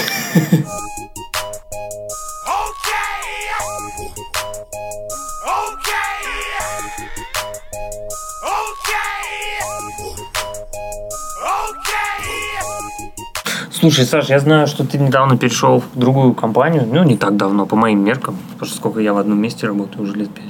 Ну, и, в общем, как тебе вообще в новом месте было принятие всего того, что там по-другому? Я не знаю, в код-стайле, в каких-то таких вещах. Сильно ли разница это с тем, что бывало до этого и вообще? Ну, то есть, пришлось ли ломать какие-то свои паттерны? Ой, ну, на самом деле, мало чего. Не так много, на самом деле, что поменялось.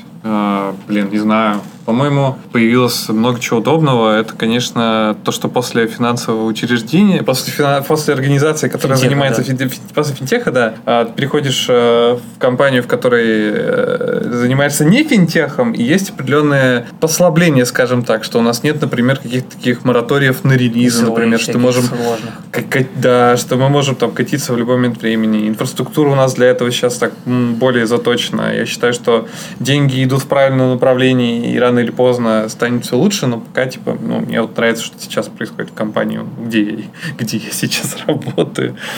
Но то, что пришлось менять где-то привычки, GitHub пришлось перейти. Трэш. И что, тебе понравилось? Вообще невозможно ревью проводить. Там у тебя просто один большой список файлов длинный. Если в Bitbucket я, например, привык, что у тебя слева дерево есть файлов, а на GitHub это просто такая простыня. Меня бесит, что в Bitbucket нельзя их по умолчанию свернуть, что они сразу развернуты, и такой, блядь, я не хочу сразу все. Там есть, кстати, есть какой-то плагинчик браузерный, что ты подрубаешь, он тебе дерево нарисует. Но я не стал экспериментировать, но это больно, да. А я тоже на GitHub, да. И это, ну, правда, хуже, чем в Битбакете намного. Ну, привыкаешь, типа того, но лучше не привыкали, у нас конечно. Есть определенный риск, что мы скоро где-нибудь через полгода и больше съедем в монорепу, а это будет совсем жопа.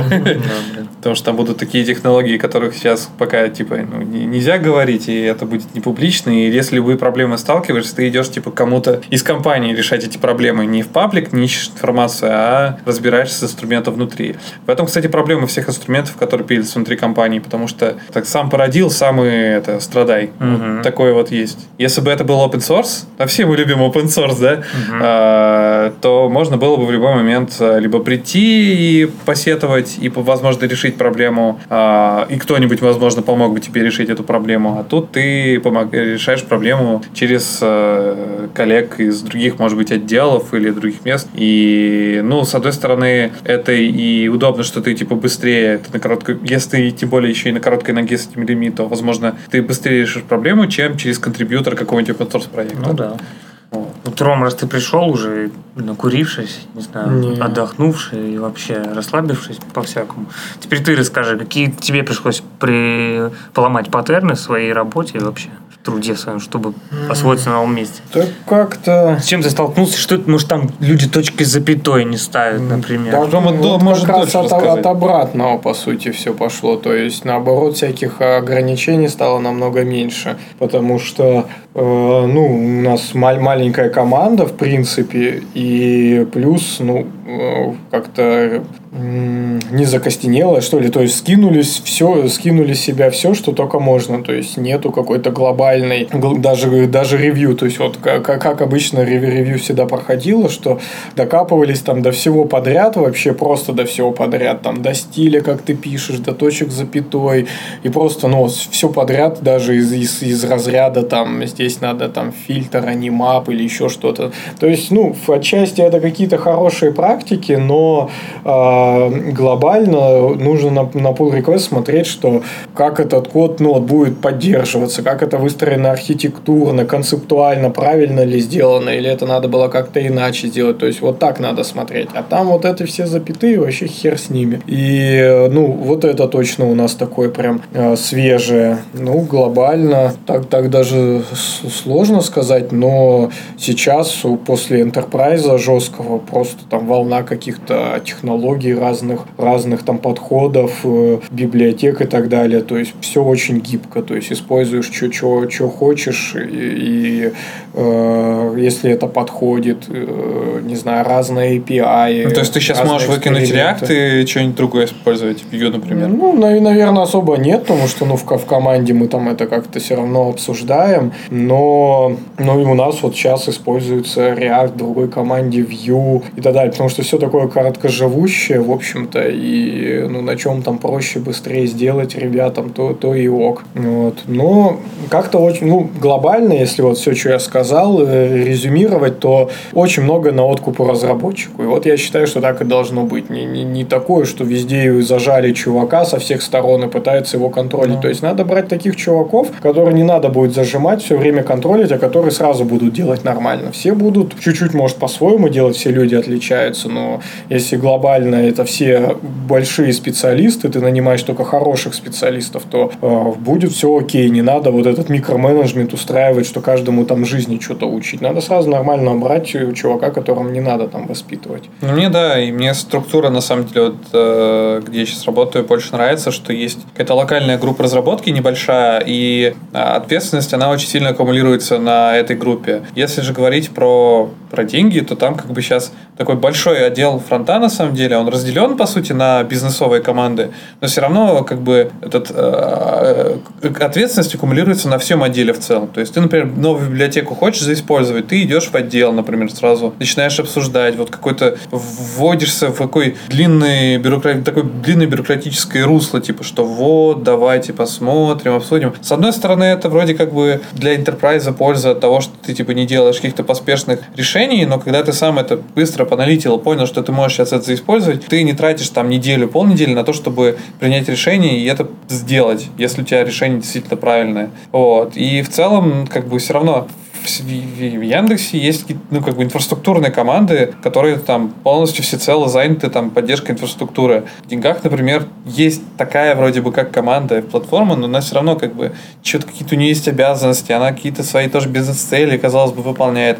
Но параллельно пытается изобразить как раз инфраструктурную команду. И это, мне кажется, тоже большой минус. Вот, из таких примеров, ну, как бы сложно сказать. Понятно, что какого-то беспредела не надо устраиваться. Но вот именно, что держится все там на профессионализме конкретных людей, конкретная ответственность на местах. Нужно было заюзать что-то для форм. Во-первых, сначала никто вообще ничего не юзал. Потом нам надо было заюзать, начали смотреть. Вот есть там Redux Form, есть формик. И анализ показал, что есть свежая библиотека 910 там звезд всего, React Hook Form. Ну вот, типа, хайповая тема, казалось бы, то есть вот на хуках. Посмотрели API, поизучали, собрались, обсудили, ну а почему бы не попробовать, то есть взять, попробовать и идти дальше, то есть вот нету вот этого какого-то, что это нужно, чтобы уже в комьюнити существовало года как полтора, что все этим пользуются уже года полтора, и вот тогда готово, как вот Андрей там говорит, ну, Nest еще там, типа, не готов там. Ну, это же нормально. Что-то такое. Это с этим я готов немного поспорить. Сильно долго это все происходит. То есть тут уже за это время умирает технология. Если ты видишь профит прямо сейчас, вот заиспользовать эту либу, ну а что бы не заиспользовать? Забавно. Но я скорее даже хотел узнать о таких вещах, которые во флоу именно поменялись, что типа, блин, теперь мне нужно ходить в обуви, например, на работу. Или наоборот. Ну сейчас придумаю, да.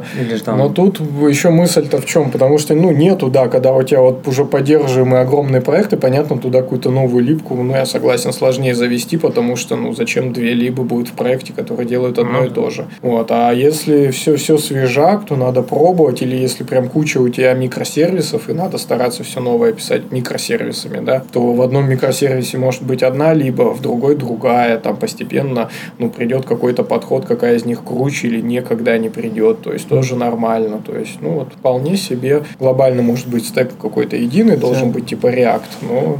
Я могу рассказать про Flow. Я сейчас придумал. У нас, как и везде, в той или иной степени Agile, Scrum, все дела, спринты. Так вот, у нас есть такой человек, как Scrum-мастер. Скрам-мастер, он выбирается из команды на неделю. Спринт у нас длится 3 недели, а скрам-мастер 3 за спринт бывает. То есть раз в неделю меняется скрам-мастер. Ответственность скрам-мастера следить за фокусом задач, печатать. У нас есть доска для задач. У нас есть, типа, вроде как есть электронная такая же доска в таск-трекере. И есть также и офлайн доска, на которую мы клеим стикеры. Вот. Стикеры, на которые мы не руками пишем задачи, а у нас есть, мы специально есть программа, которая может печатать на эти стикеры информацию из трекера. С электронной доски. Да, вот. И ответственность скрам-мастера — это печатать эти тасочки и стикеры, клеить их на доску, следить за актуальностью доски и фокусировать людей на каждом утреннем стендапе на вот эти вот задачи. Вот. И ну вот это так флоу поменялся немного в плане того, что тут какие-то офлайн-доска, этот офлайн-ламповый бёрдаун, где типа ты сам его тоже рисуешь, хотя это тоже бы надо, может быть, попробовать как-то автоматизировать на самом деле, да. Вот. Но наличие такого человека, который выбирается из команды, скрам-мастер, который типа стикеры клеит, и вот это все для меня было много непривычно, потому что я привык к Jira, и то, что в стендапе там просто на словах это все говорится, а когда есть доска, ну вот это явно, да. Ну, у меня глобально флоу, наверное, никак не поменялся, какие-то отдельные моменты можно выделить, что меньше курить стал, потому что я теперь на лифте езжу, а там лифты переполнены, и мне неохота на улицу гонять. Тут нету такого, как в Яндексе, красота. Прям тут же на этаже. Потом, ну вот Jira меня прям точно радует. У нас облачная Jira, не Enterprise там, или как она там, ну не коробочное решение. Она прям, да, такая бодрая, современная, там куча всяких приколов есть. Типа прям есть скрам-покер прям в ней в самой. То есть ты такой завел задачку, что-то там нажал, у тебя у всех на экранах там появилось что-то, ну или там надо всем зайти, ну что-то такое. И все такие поставили в какой-то, дается там, по-моему, 10 секунд, типа, и раскрылись, типа. И она даже сама, по-моему, проставляет эту оценку как не среднюю, типа, берет какую-то. Ну, там может что-то настраивать. То есть, много там приколюх, она такая поживее. Ну, в целом, да, вот инструментарий достаточно сильно изменился, но в чем-то, на удивление, не изменился. То есть, куча всего там другого. Сейчас уже, я так понимаю, везде Фигма, но у нас Фигма сразу была там прям для дизайна. Ну, какой, ну, может, она уже и везде была, но я до этого с ней, да, не работал. Всякие там используются инструменты типа Notion, Asana, прям совершенно, ну, какой-то другой немного флоу, не такое все Atlassian Base, как вот всегда было. Ну, из Atlassian, да, наверное, Jira только осталась. Почта там в Гугле, а не в Microsoft. Ну, какие-то такие всякие приколюхи. Ну, отличается в чем-то, но чего-то глобального я бы не сказал, что, чтобы прям было супер, там прям такие отличия. У всех, наверное, все равно плюс-минус вот этот скрам похож друг на друга. Поэтому, ну, как есть, так и есть. Ну, это мы, на самом деле, все ворачивали, пока тебя не было. Можно перейти к следующим темам, которые есть уже набросаны, и продолжить. Можно еще вот порекомендовать. Я упомянул React Hook Form. Кому нужно что-то для форм, можете обратить внимание. Там прям элегантно все выглядит. Ну, техническое что-то чувакам посоветовать. Довольно там, ну, прям реально удобно. Можно все там наворотить на хуках. И даже по производительности он, типа, тут выиграет, ну, их бенчмарки. Ну. Я, кстати, тоже, может, недавно, буквально месяц назад, столкнулись с той же проблемой выбора фреймворков, и я анализировал. Но на самом деле я обратил внимание, интересно, что у всех этих библиотек сейчас один в один API схож. Ну, то есть все те же useForm, useField, филды, validate, он там blur, вот все. Все библиотеки, которые сейчас более-менее на хайпе, вот эти Final Form, вот React, этот Hook Form, как там он называется, Formik, в общем, с API все сошлись. Ну, это правда зашло, очень-очень удобно стало писать. Именно на хуках как-то, ну, правда, прикольно. И я все, ну, пытаюсь и постоянно вам говорю, что Redux не нужен, но даже особо специально не ищу и не интересно уж настолько мне, чтобы найти какой-то пруф, где какая-нибудь статья, где все разбирается. Сам я не хочу эти пруфы выдумывать. Но, по-моему, сегодня даже буквально мне там пришло какое-то уведомление от Медиума, что Эрик Эллиот разместил, что типа он не нужен, и хуки, и все такое. Вот надо почитать. Эрик Эллиот же там, он, короче, начнет сначала там 80% статьи свои предыдущие достижения, какой он пиздатый, а потом... Все ссылки на предыдущие статьи обязательно где-нибудь там это оставит. Тоже в 80% случаев. Да, потом что-нибудь скажет. В конце. Это из разряда, ну вот хуки это современный подход, а Redux все устарел. Ну, то есть просто своими словами какими-то скажет и все, без доказательств. Ну, посмотрим. Слушай, ну, на правах выпавшего немножко из движа, хочу узнать, вот как история с переводом статей, это вообще твоя ведь была основной темой изначально. Ну, это же в див-шахте. Ну, насколько я помню, да, но имеется в виду, вот эту статью ты его перевел, например. Эрика Эллиота, ну, вообще, как бы в шахту-то я больше ничего не контрибьючу, потому что, ну, в какой-то момент ну, как бы не хватило сил, это все начало там загибаться и все такое, и, ну, плюс пропал какой-то, может быть, на определенный момент интерес ко всему этому. Понятно. Вот, и, ну, сейчас-то вот организовал же я этот «Мария машин» называется проект, и там я перевожу про ML, делаю переводы ML статей и все такое, вот даже в ближайшие дни должен, по идее, какой-нибудь выйти, то есть, ну, это выродилось то, что, не то, что охота прям делать переводы, но кажется, что чисто для себя, то есть, чтобы учиться вот этому, да, ML, этой новой теме, чисто для себя круто их переводить, потому что пока ты переводишь, и всем советую переводить, ты как бы, ну, это прям 10 раз через себя прогоняешь, и поэтому лучше запоминается и глубже ты эту тему всю понимаешь. Это раз. Ну, а во-вторых, почему бы потом это не выкладывать куда-то, где люди могут взять и почитать, ну, какой-то вот такой профит. То есть, если конкретно про меня там и про занятия переводами, то вот сейчас для ML я занимаюсь, но это совсем недавно началось. А шахта забыла свои корни. Шахта, да, ну, там Андрей, что у него это подкаст, то ночной девшахт, то ночной фронтенд, то девшахт фронтенд, там уже сложно понять, как это все называется. Я помню, как мы название сидели, придумывали. Да, да. Так что, ну, шахта, что, живее живых и без переводов, то есть там, я так сейчас понимаю, все держится, ну, вот чисто на, ну, понятно, что это на Андрее все полностью держится, но на видеоконтенте, на подкасте и так далее, мне кажется, что намного популярнее даже она все равно сейчас является, чем когда это были переводы, и даже за старые статьи, которые переведены в шахте, там вообще постоянно столько просмотров, ну, там, типа, вашу статью посмотрели, там все, там, они что-то тысячами какими-то смотрят, абсолютно старые статьи. Там уже есть чуваки статьи, которые вы читаете, они уже устарели, не читайте их. Кстати, иногда попадаю из поиска там, по паре запросов на ваши статьи. И, честно говоря, есть одна из них, из которых вообще ни хера не понятно. Просто какая-то просто статья ради букв. Это, возможно, Вадим. А Вадим любил там какие-то супер хардкорные функциональные переводы. Да нет, в том-то и дело. Тема какая-то простая, я не могу вспомнить. Что-то как раз про редакс, по-моему. Надеюсь, не моя. Что-то про редакс. Про редакс Влад переводил. Наверное. Я просто сижу, читаю, я прочел статью, понимаю, что ноль информации у меня осталось. Я еще раз прочел статью, и все равно тот же результат. А потом вновь попал как-то в результатах поиска. И думаю, зайду-ка, проверю себя, может быть, я не прав был. Захожу, и все равно не могу понять вообще, что имелось в виду. Я, кстати, к переводам, когда-то относился, так, довольно, скажем так, скептически, потому что, сам пытаюсь читать на английском и не понимал, на самом деле, необходимость перевода. И я в какой-то степени думал, что это, не настолько популярный кейс читать на русском статью, которая есть в оригинале. Вот. Но один раз я в юности переводил же статью Абрамова, и она оказалась, довольно популярной. Это, видимо, две причины. Первая, что читать на русском проще, чем на английском. У Дэна довольно такой язык, довольно, тяжелый для восприятия. И второе, это то, что, это авторством Дэна Абрамова была статья. Поэтому в какой-то момент тоже немного хайпа отловил, потому что там и в веб-стандартах нас однажды репостили вот как раз с этим переводом. И я там по инерции, люди потом еще, довольно долго, 2 месяца уже после выхода перевода, там хлопки есть на Медиуме. Вот там хлопали раз там в день, там по 10. Это уже просто уведомление на почте в какой-то момент, уже привык к этому. И все, а дальше мы что-то в юности и перестали выпускать какой-то текстовый контент. Угу. Живем аудио. Юность немного про другое просто. Да, но глобально, я думаю, тут два момента играет роль, что может мотивировать. Во-первых, будут, правда, читать, если переводить. То есть, правда, есть люди, кто вообще в английский не очень, хотя в IT, конечно, всем нужно его знать на каком-то уровне. Во-вторых, это может быть проще. Это вот все одно.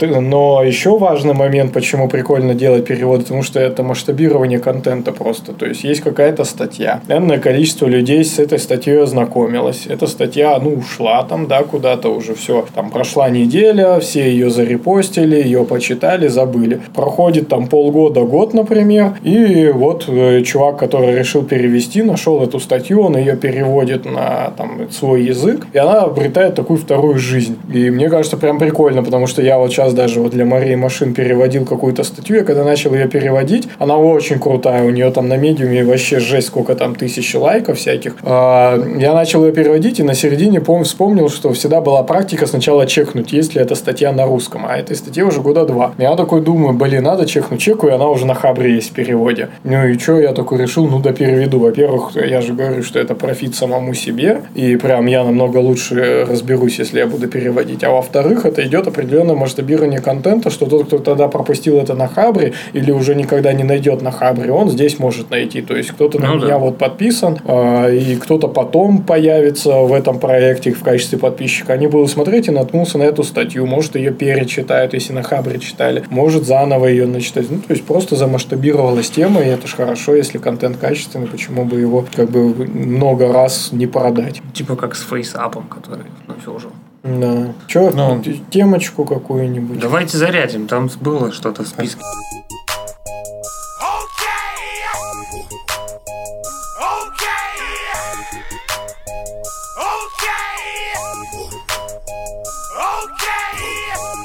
React House. Все модные с тачбарами сидят, я вообще без компа. Не, React House мне не нравится. Ну ладно, раз Раз ты уже сказал. Нет, ну слушай. Не, ну смешная штука какая-то, и хер его знает, да. Но примерно история такая, что... Ой, я уж вспомнил. Что-то он там оборачивает, да, и, соответственно, рандомно каждый раз у тебя выбрасывает из какого-либо компонента какую-то ошибку. Если у тебя нехерово обрабатывается, то у тебя падает вся приложенька. Понятно, в продакшене он не работает, а в дев-среде он работает. Соответственно, ты такой хера-херак разрабатываешь, хоп, у тебя все навернулось. И ты начинаешь писать код, чтобы эта ошибка не повторялась. То есть начинаешь там дебажить это все. Ну и это сделано для того, чтобы у тебя был более там стабильный код, не было случайных каких-то эксепшенов и все такое. Ну, точнее, чтобы они обрабатывались. Как-то да, корректно. Они корректно обрабатывались, да, такое типа это, погашение качества. Ну это как тест-драйвинг девелопмент, только да. Это называется, когда ты гасишь приложение по ошибке, типа какой-то постмортом, там, типа надо нормально погасить, даже если у тебя все в ошибку вывалилось, ты должен нормально погасить приложуху, чтобы никакие данные не потерялись. Типа graceful degradation. Да. Ну, вот, только не degradation, а graceful shutdown. Да, вот graceful shutdown.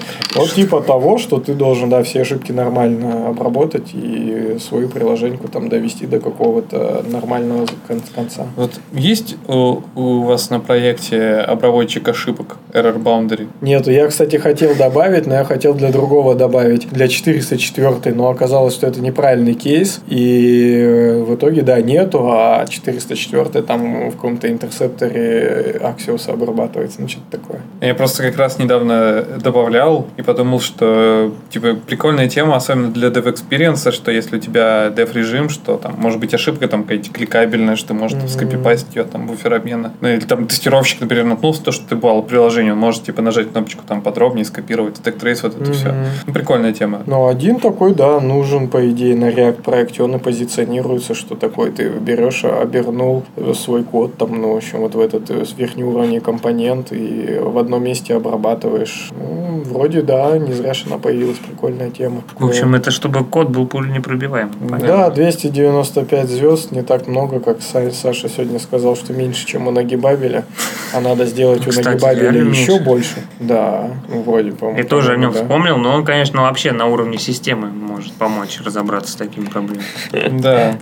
Надо более высокоуровневая задача решается. Нагибабель надо, да, выводить на новый уровень. 335 звезд. Ну, вот так вот. Может быть, я не знаю, отключать устройства какие-нибудь, транспорт там.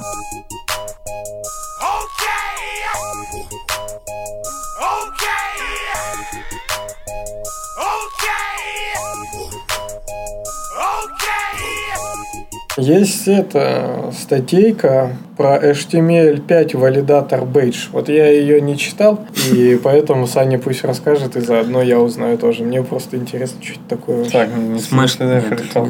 Он нашел. Ну да, мы не антыкались. Using HTML validator badges again. О, я понял. Это, короче, раньше были такие бейджи. Если вы помните, что мой сайт, валиден по W3C. И CSS у меня такой версии, HTML у меня 4.0, например.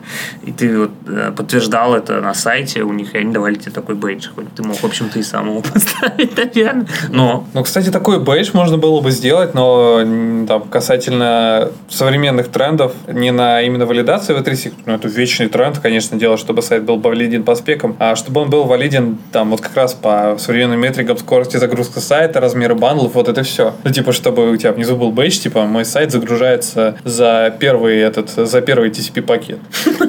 Прикольно. А твой сайт хранится в урле. Мне кажется, это все было еще популярно, связано с тем, что веб был моложе, и в нем не сидели все подряд, ну, прям не настолько, как сейчас, да, там прям любой сидит в интернете, потому что есть мобильники и так далее, бабушки сидят, и это была более нишевая история, что ты, хоть что-то должен понимать про это, чтобы там тусоваться, ну, то есть, как минимум, ты там должен... Счетчик Рамблера. Да, и вот это поэтому для тебя имело значение, что ты зашел на сайт, и вот эта вся херня у тебя. А сейчас на это всем насрать вообще. Каталог закрыли индексовый. Народ.ру когда закроют. А он же Юкозу перешел уже давненько. У меня, кстати, там, да, и на Юкозе были сайты, и на Народе. Я потерял свой сайт, где я устанавливал людям за деньги ICQ на телефон. Если ты помнишь такое. Бизнес. Мне даже один человек написал. Нормас. Да, я отправил архив. Да, это было клево. Задеплоил. Типа бесплатно. Так вот, когда люди начинают говорить про ICQ, чувствуешь себя старым. Ну, потому что ты в теме, типа... Да, короче, вот насколько это теперь актуально? Как да, что тут чувак-то пишет, что он говорит, что нам нужно такую херню вести назад или что? Система бейджей устарела, он пишет. HTML5 не требует валидации. Валидация слишком формальна. Веб-сайты и веб-приложения слишком сложные, чтобы следовать... гайдлайнам, да. Да, будет. Да, на дивах уже все давно сверстано везде. Никто не ставит бейдж, пишет он, в уголочек. Что там дальше? Да и хер с ним. Прекрасная тема, хер с ним. Если сайт быстро грузится, то без разницы, как он там. Ну, и чувак просто сказал, что поскольку теперь с официально в V3C нет, не поддерживает и не выпускает такие бейджи, то я заопенсорсил HTML5 valid бейдж. А, то есть он сделал... Вот, я понял. Он сделал валидатор. Он сделал валидатор, который движется и развивается, и он не устарел. То есть вот в чем прикол. Насколько это актуально? Я бы себе поставил, кстати. Это чисто по фану. Да, именно олдскульчик такой, что типа вообще-то, ребята, я валидный чувак. Ой, ну ладно. А давай проверим, да. Проверим сайт юности сразу же на пейдж. Тренд. Сразу же 2 ошибки. У тебя без альта image элемент. Вообще сайт недоступный, кстати. И нету фетч, что? Фетч. Какие-то у тебя странные атрибуты. Вот, у тебя очень странные атрибуты в линк. Это вообще... Я тут ни при чем. Я могу рассказать. Это же этот Гэтсби. Нужно уже с Гэтсби переходить на что-то ванильное. Также везде тебе скажут. Ну что, тебе бейдж выдали? React. А, нет, получается, не выдали, потому что у тебя 2 ошибки. Не просто валидация, на самом деле. Надо, видимо, там другой сайт есть. Вот, HTML5 valid page. И, ну да, кстати, все-таки. Это вот валидатор. Давай еще раз. Да, то же самое. 2 ошибки. Теги не по спецификации. И вообще сайт недоступный. Нету альтов у картинок. Вот так. Go дальше. На мой взгляд, отличная вещь. Я себе такой влеплю, когда у меня будет сайт. У тебя еще нет сайта? Не слишком много, и они все погибли. Конструктор сайтов фикс. Ты можешь быстро сделать свой сайт. Фикс. Но я лучше на народе сделаю. Спасибо. На народе. Нет народа, есть ЮКОС. Блин. Всех пропиарили. Кстати, не забудьте задонатить. Ставьте лайки, подписывайтесь на наш канал. Потому что ЮКОС нам не платит за свою рекламу. Мы уже 5 раз сказали про ЮКОС. Да. Вот ЮКОС мог бы заплатить, но ЮКОС не платит. Между прочим, это вообще... Зарплату хоть платит разработчик. Это то, с чего фронтенд, можно сказать, у меня и начался вообще. Это мой первый опыт в верстке. Он был именно через вот эти шаблоны ЮКОСа. Не знаю, как у вас, ребята, но тогда все было хайпово. Мега круто.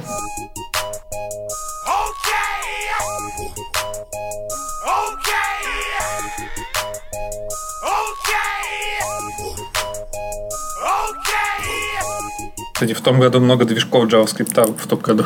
На той неделе много движков JavaScript. Да, вот, да. Что в смысле? Появилась куча вообще движков. Появился, в первую очередь, движок QuickJS, который как бы по своим названием подразумевает, что он быстрый, а быстрый, потому что он, прежде всего, позиционируется как встраиваемый JavaScript-движок, который поддерживает уже спецификацию ES-2019.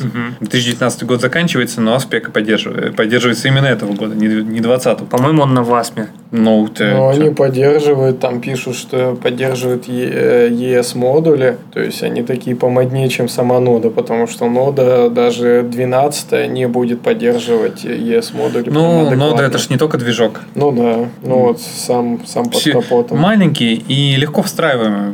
Немножко C-файлов и нет внешних зависимостей. Кстати, это довольно круто, потому что можно спокойно руками, глазами своими посмотреть на то, как это реализовано, потому что если смотреть на какой-нибудь современный крупный движок, какой-нибудь V8 или это Spider-Monkey, ты пока в архитектуру въедешь, пройдет, примерно пару лет. Вот. А тут всего 190 кибибайт, x86. Кибибит, нет. Кибибайт, ты чё? Кибибит, маленькая буква. Еще кибибит есть. Кибибайт. Мне кибибит больше нравится. Всего 190 кибибайт, и у тебя готова программа Hello World. Быстрый интерпретатор с низким временем запуска. Вообще круто. По-моему, я видел. Так вот, он, по-моему, собран в Васом. Вот в чем идея скорости, что все эти C-файлы собраны через вот этот лип, как он там. Не спрашивай. Через лип, как он там, в WebAssembly. Вот такой движок какой-то там. Нет? Да, слушай, он скомпилирован из C в WebScript. Через WebScript, да. Поэтому он, возможно, и такой быстрый. То есть он поддержится там, где есть поддержка WASM. Как-то так. Либо ты можешь взять прямо C, наверное, и встроить. Это мы обсуждали это в другом сообществе, я не буду его тут пиарить, оно коммерческой никак не связанная. А почему бы не пиарнуть? Ладно, есть, в общем, такая туса. Чего-то тише стал говорить. Да, немножко мне стало неловко. Просто вдруг ребята меня осудят. Но мы обсуждали это в чате 26.00, в чате сообщества 26.00. Это чат наших встреч международных. В Телеграме можно найти как 26.00 митинг. В общем, там мы обсуждали как раз этот движок. Идея его в том, что он заменит, скорее всего, Espruin, по-моему, так это называется. Угу. Это как раз-таки движок JS для всяких микроконтроллеров, которые на C работают. То есть ты можешь взять вот этот C-код, который очень мало весит, без зависимости, вставить в свою Arduino, запустить там и поднять на ней сервер, я не знаю, еще что-нибудь. Ну, то есть сделать что-то прикольное на JS, на том, на чем ты умеешь. Вот. И то, что ты там любишь, например, там есть всякие промисы, и там эвейты, я не знаю, может быть, модули какие-то мощные. Короче, всю хайповую дичь засунуть в какое-нибудь старое железо, типа там размером с флешку. Вот. И он типа будет таким конкурентом. Мне нравится. Какие еще движки? Про хардовость и лаповость я что-то вспомнил, что у меня до сих пор есть голубая мечта на флоппи диск, который все время с собой таскаю, вместе с документами записать React. Ну, вообще можно, да. Пока он еще влезет в 1.44. Нормально. Это как на эту... Так еще рядышком движок поместить. На лямбду амазоновскую ты, по-моему... Ну, в общем, там несколько есть способов задеплоиться. Один способ, ну, прям тупо писать код прям в-а-ля веб-IDE-шки, который тебе Amazon предлагает, и тут же его исполнять лямбдой. Другой способ зазипить, и туда просто зааплодит прям zip-файл, свой проект предварительно зазипить. А третий, ну, тоже вроде зазипить и потом отправить там из консоли его, чтобы руками в браузер не нажимать upload. И этот zip-файл, если я не ошибаюсь, должен весить 50 мегабайт, не больше. И я прям очень очковал, когда зипил проект, ну вот просто там функция, у нее несколько зависимостей, штук 10 там npm-овских пакетов, при том, что, ну, они же тоже зазипятся, хотя это и деф у тебя там типа хаски, какой-нибудь ESLint и так далее. И, короче говоря, на самом деле, возможно, все это немного и как-то перенадумано, что прям у нас нод-модули такие огромные. Вот у меня там 10 зависимостей. Я посмотрел даже дерево. Пиздец, там всего до хрена. Но это 15 мегабайт было. То есть я даже поместился. Я думал, сейчас, блин, не влезу полюбас. Ну, 50 мегабайт, что это вообще за цифра? Очень мало для нод-папочки, нод-модули. Ну, в итоге 15 метров, и все поместилось, все заработало. Так что вполне себе жить можно. Стоит еще отметить, что создателем этой библиотеки, JavaScript движка QuickJS является французский математик Фабрис Пилар, также известный как создатель проектов QEMU и FFmpeg. Неплохо, FFmpeg вообще выручает. А QEMU я не помню, чем это же этот, по-моему, связано с виртуализацией, эмулятор и виртуал. А, это реально, на нем же делают всякие типа игровые, там, эмуляторы игровых приставок, еще всякой фигни, нет? Да. Да. Прикольно. Короче, какая-то крутая, полезная штука. В общем, крутой чувак. Мало того, еще и французский математик. А еще до этого была опубликована новость, даже после этого, то, что Facebook открыл код JavaScript-движка Гермес. Facebook вообще любит выкидывать в open source очень много всякого интересного. Пользовательские данные.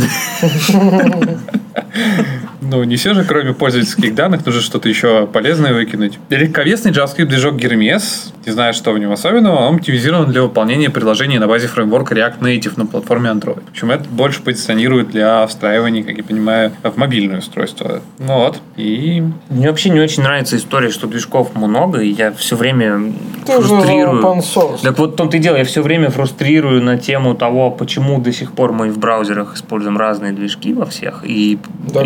Прости, типа... господи, скоро это закончится. Нет, да. Я надеюсь, что нода V8 как-нибудь трансформируется в что-то другое, я не знаю, там же Райндал, по-моему, да, что-то презентовал еще какую-то свою прикольную. Да, я, кстати, видел недавно статью, как там дела у Дэна, и не стал читать эту статью.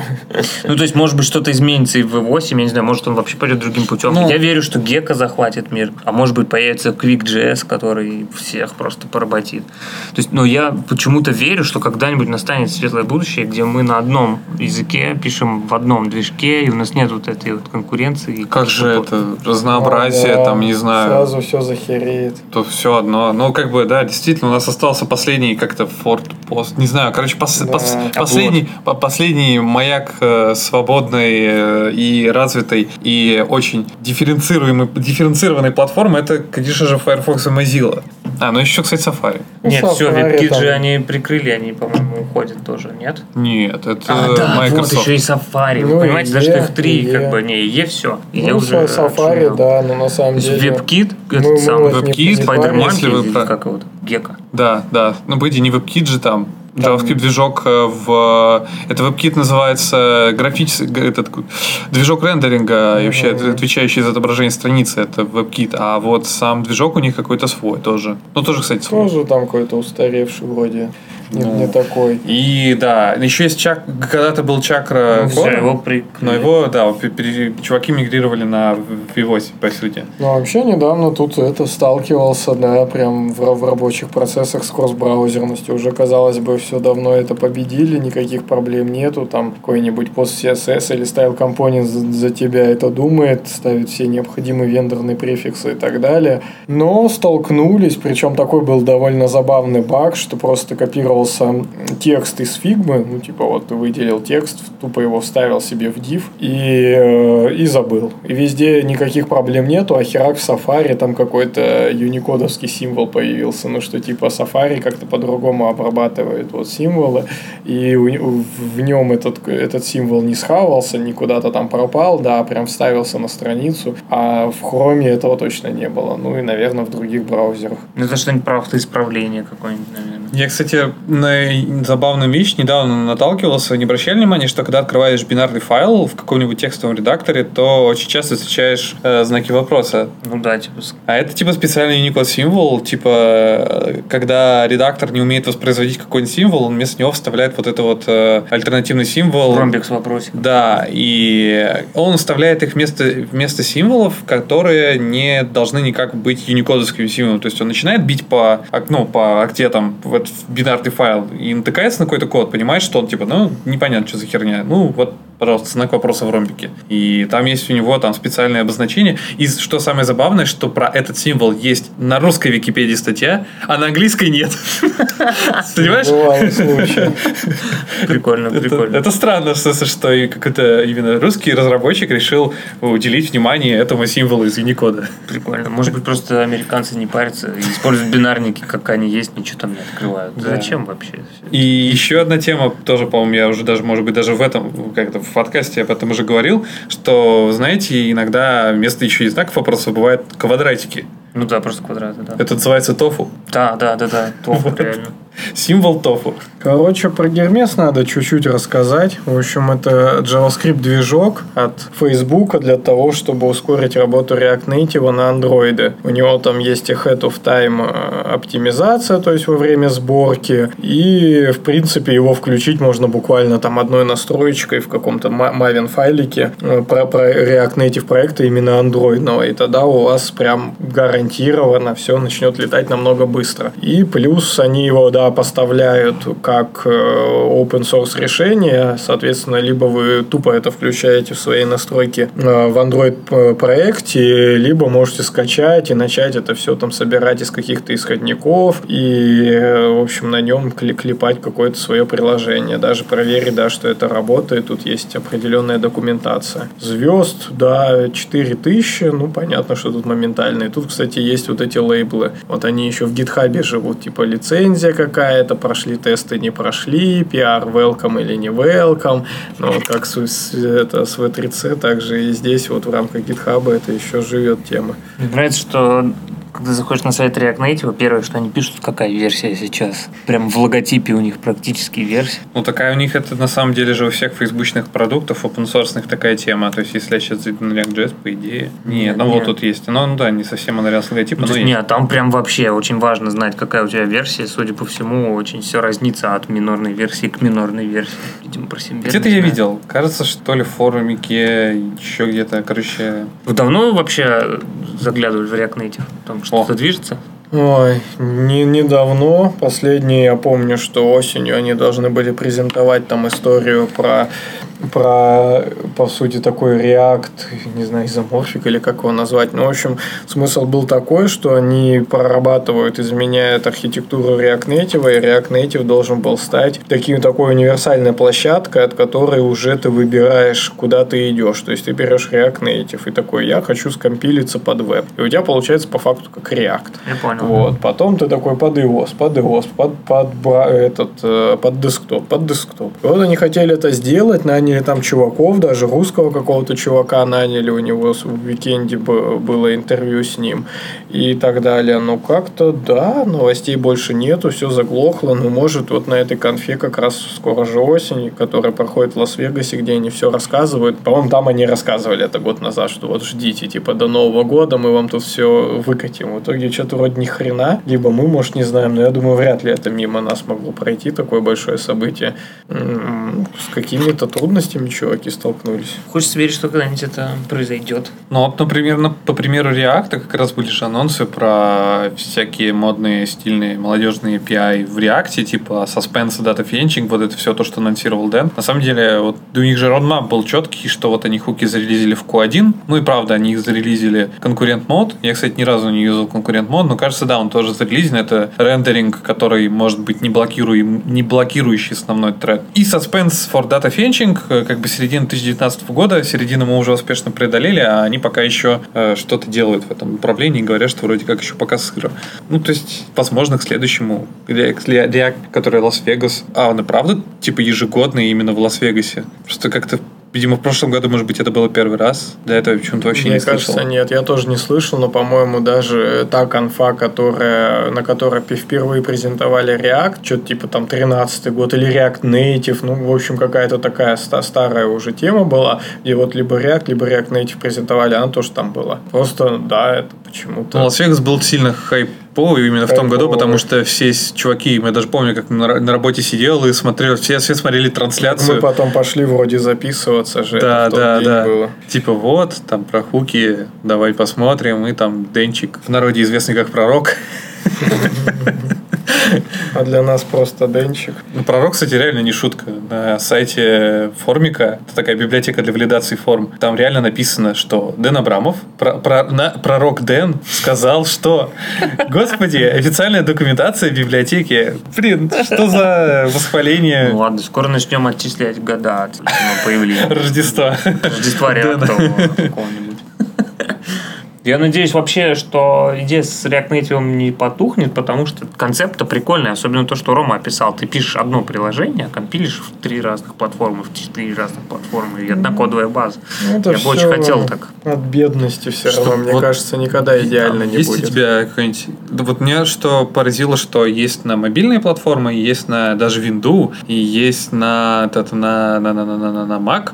Все это компилируется, а на что-то на линии вообще ничего не хотел. А потом нашел, что, оказывается, Canonical у них есть, они тоже делали, типа, одним из, так скажем, платформ, на которой можно, типа, писать приложение на React, это вот как раз Linux, и там у них есть что-то, какие-то даже наработки. Но плохо, видимо, живет это все. Но, видимо, плохо живет, да, потому что не сильно это известно и не сильно пользуется популярностью. Мы, кстати, уже записали, не поверите, 1:50. Я тоже так посмотрел на время, уже немало получилось. Может, есть какие-нибудь постоянные рубрики? Может быть, что-то нужно сказать в конце? Да, ты просто можешь пожелать нашим слушателям что-нибудь хорошего или плохого. Что хорошего пожелать? Ну, вообще, я пожелаю и себе, и слушателям одновременно почаще вообще слушать подкаст, потому что я очень редко это стал делать. И вот случайным образом получилось, что я встретился с ребятами просто. И слушать не придется этот выпуск. Да, и это удобный, кстати, шанс, да, реально не слушать его. Хотя я бы взглянул, что получится в итоге. И, в общем, желаю вам его почаще слушать, вдохновляться. Как-то сегодня прошло так немножко чиллово, не знаю, очень тепло, на мой взгляд, и лампово. И чтобы у вас тоже так было. Да, заходи. Спасибо. А вы поставьте лайки, да, шеры и так далее. До следующего выпуска. Живите свободно и не знайте границ знаний. В следующем выпуске мы, наверное, будем уже в более классическом составе. Все должны вернуться вроде как. Да. Всем пока. Пока.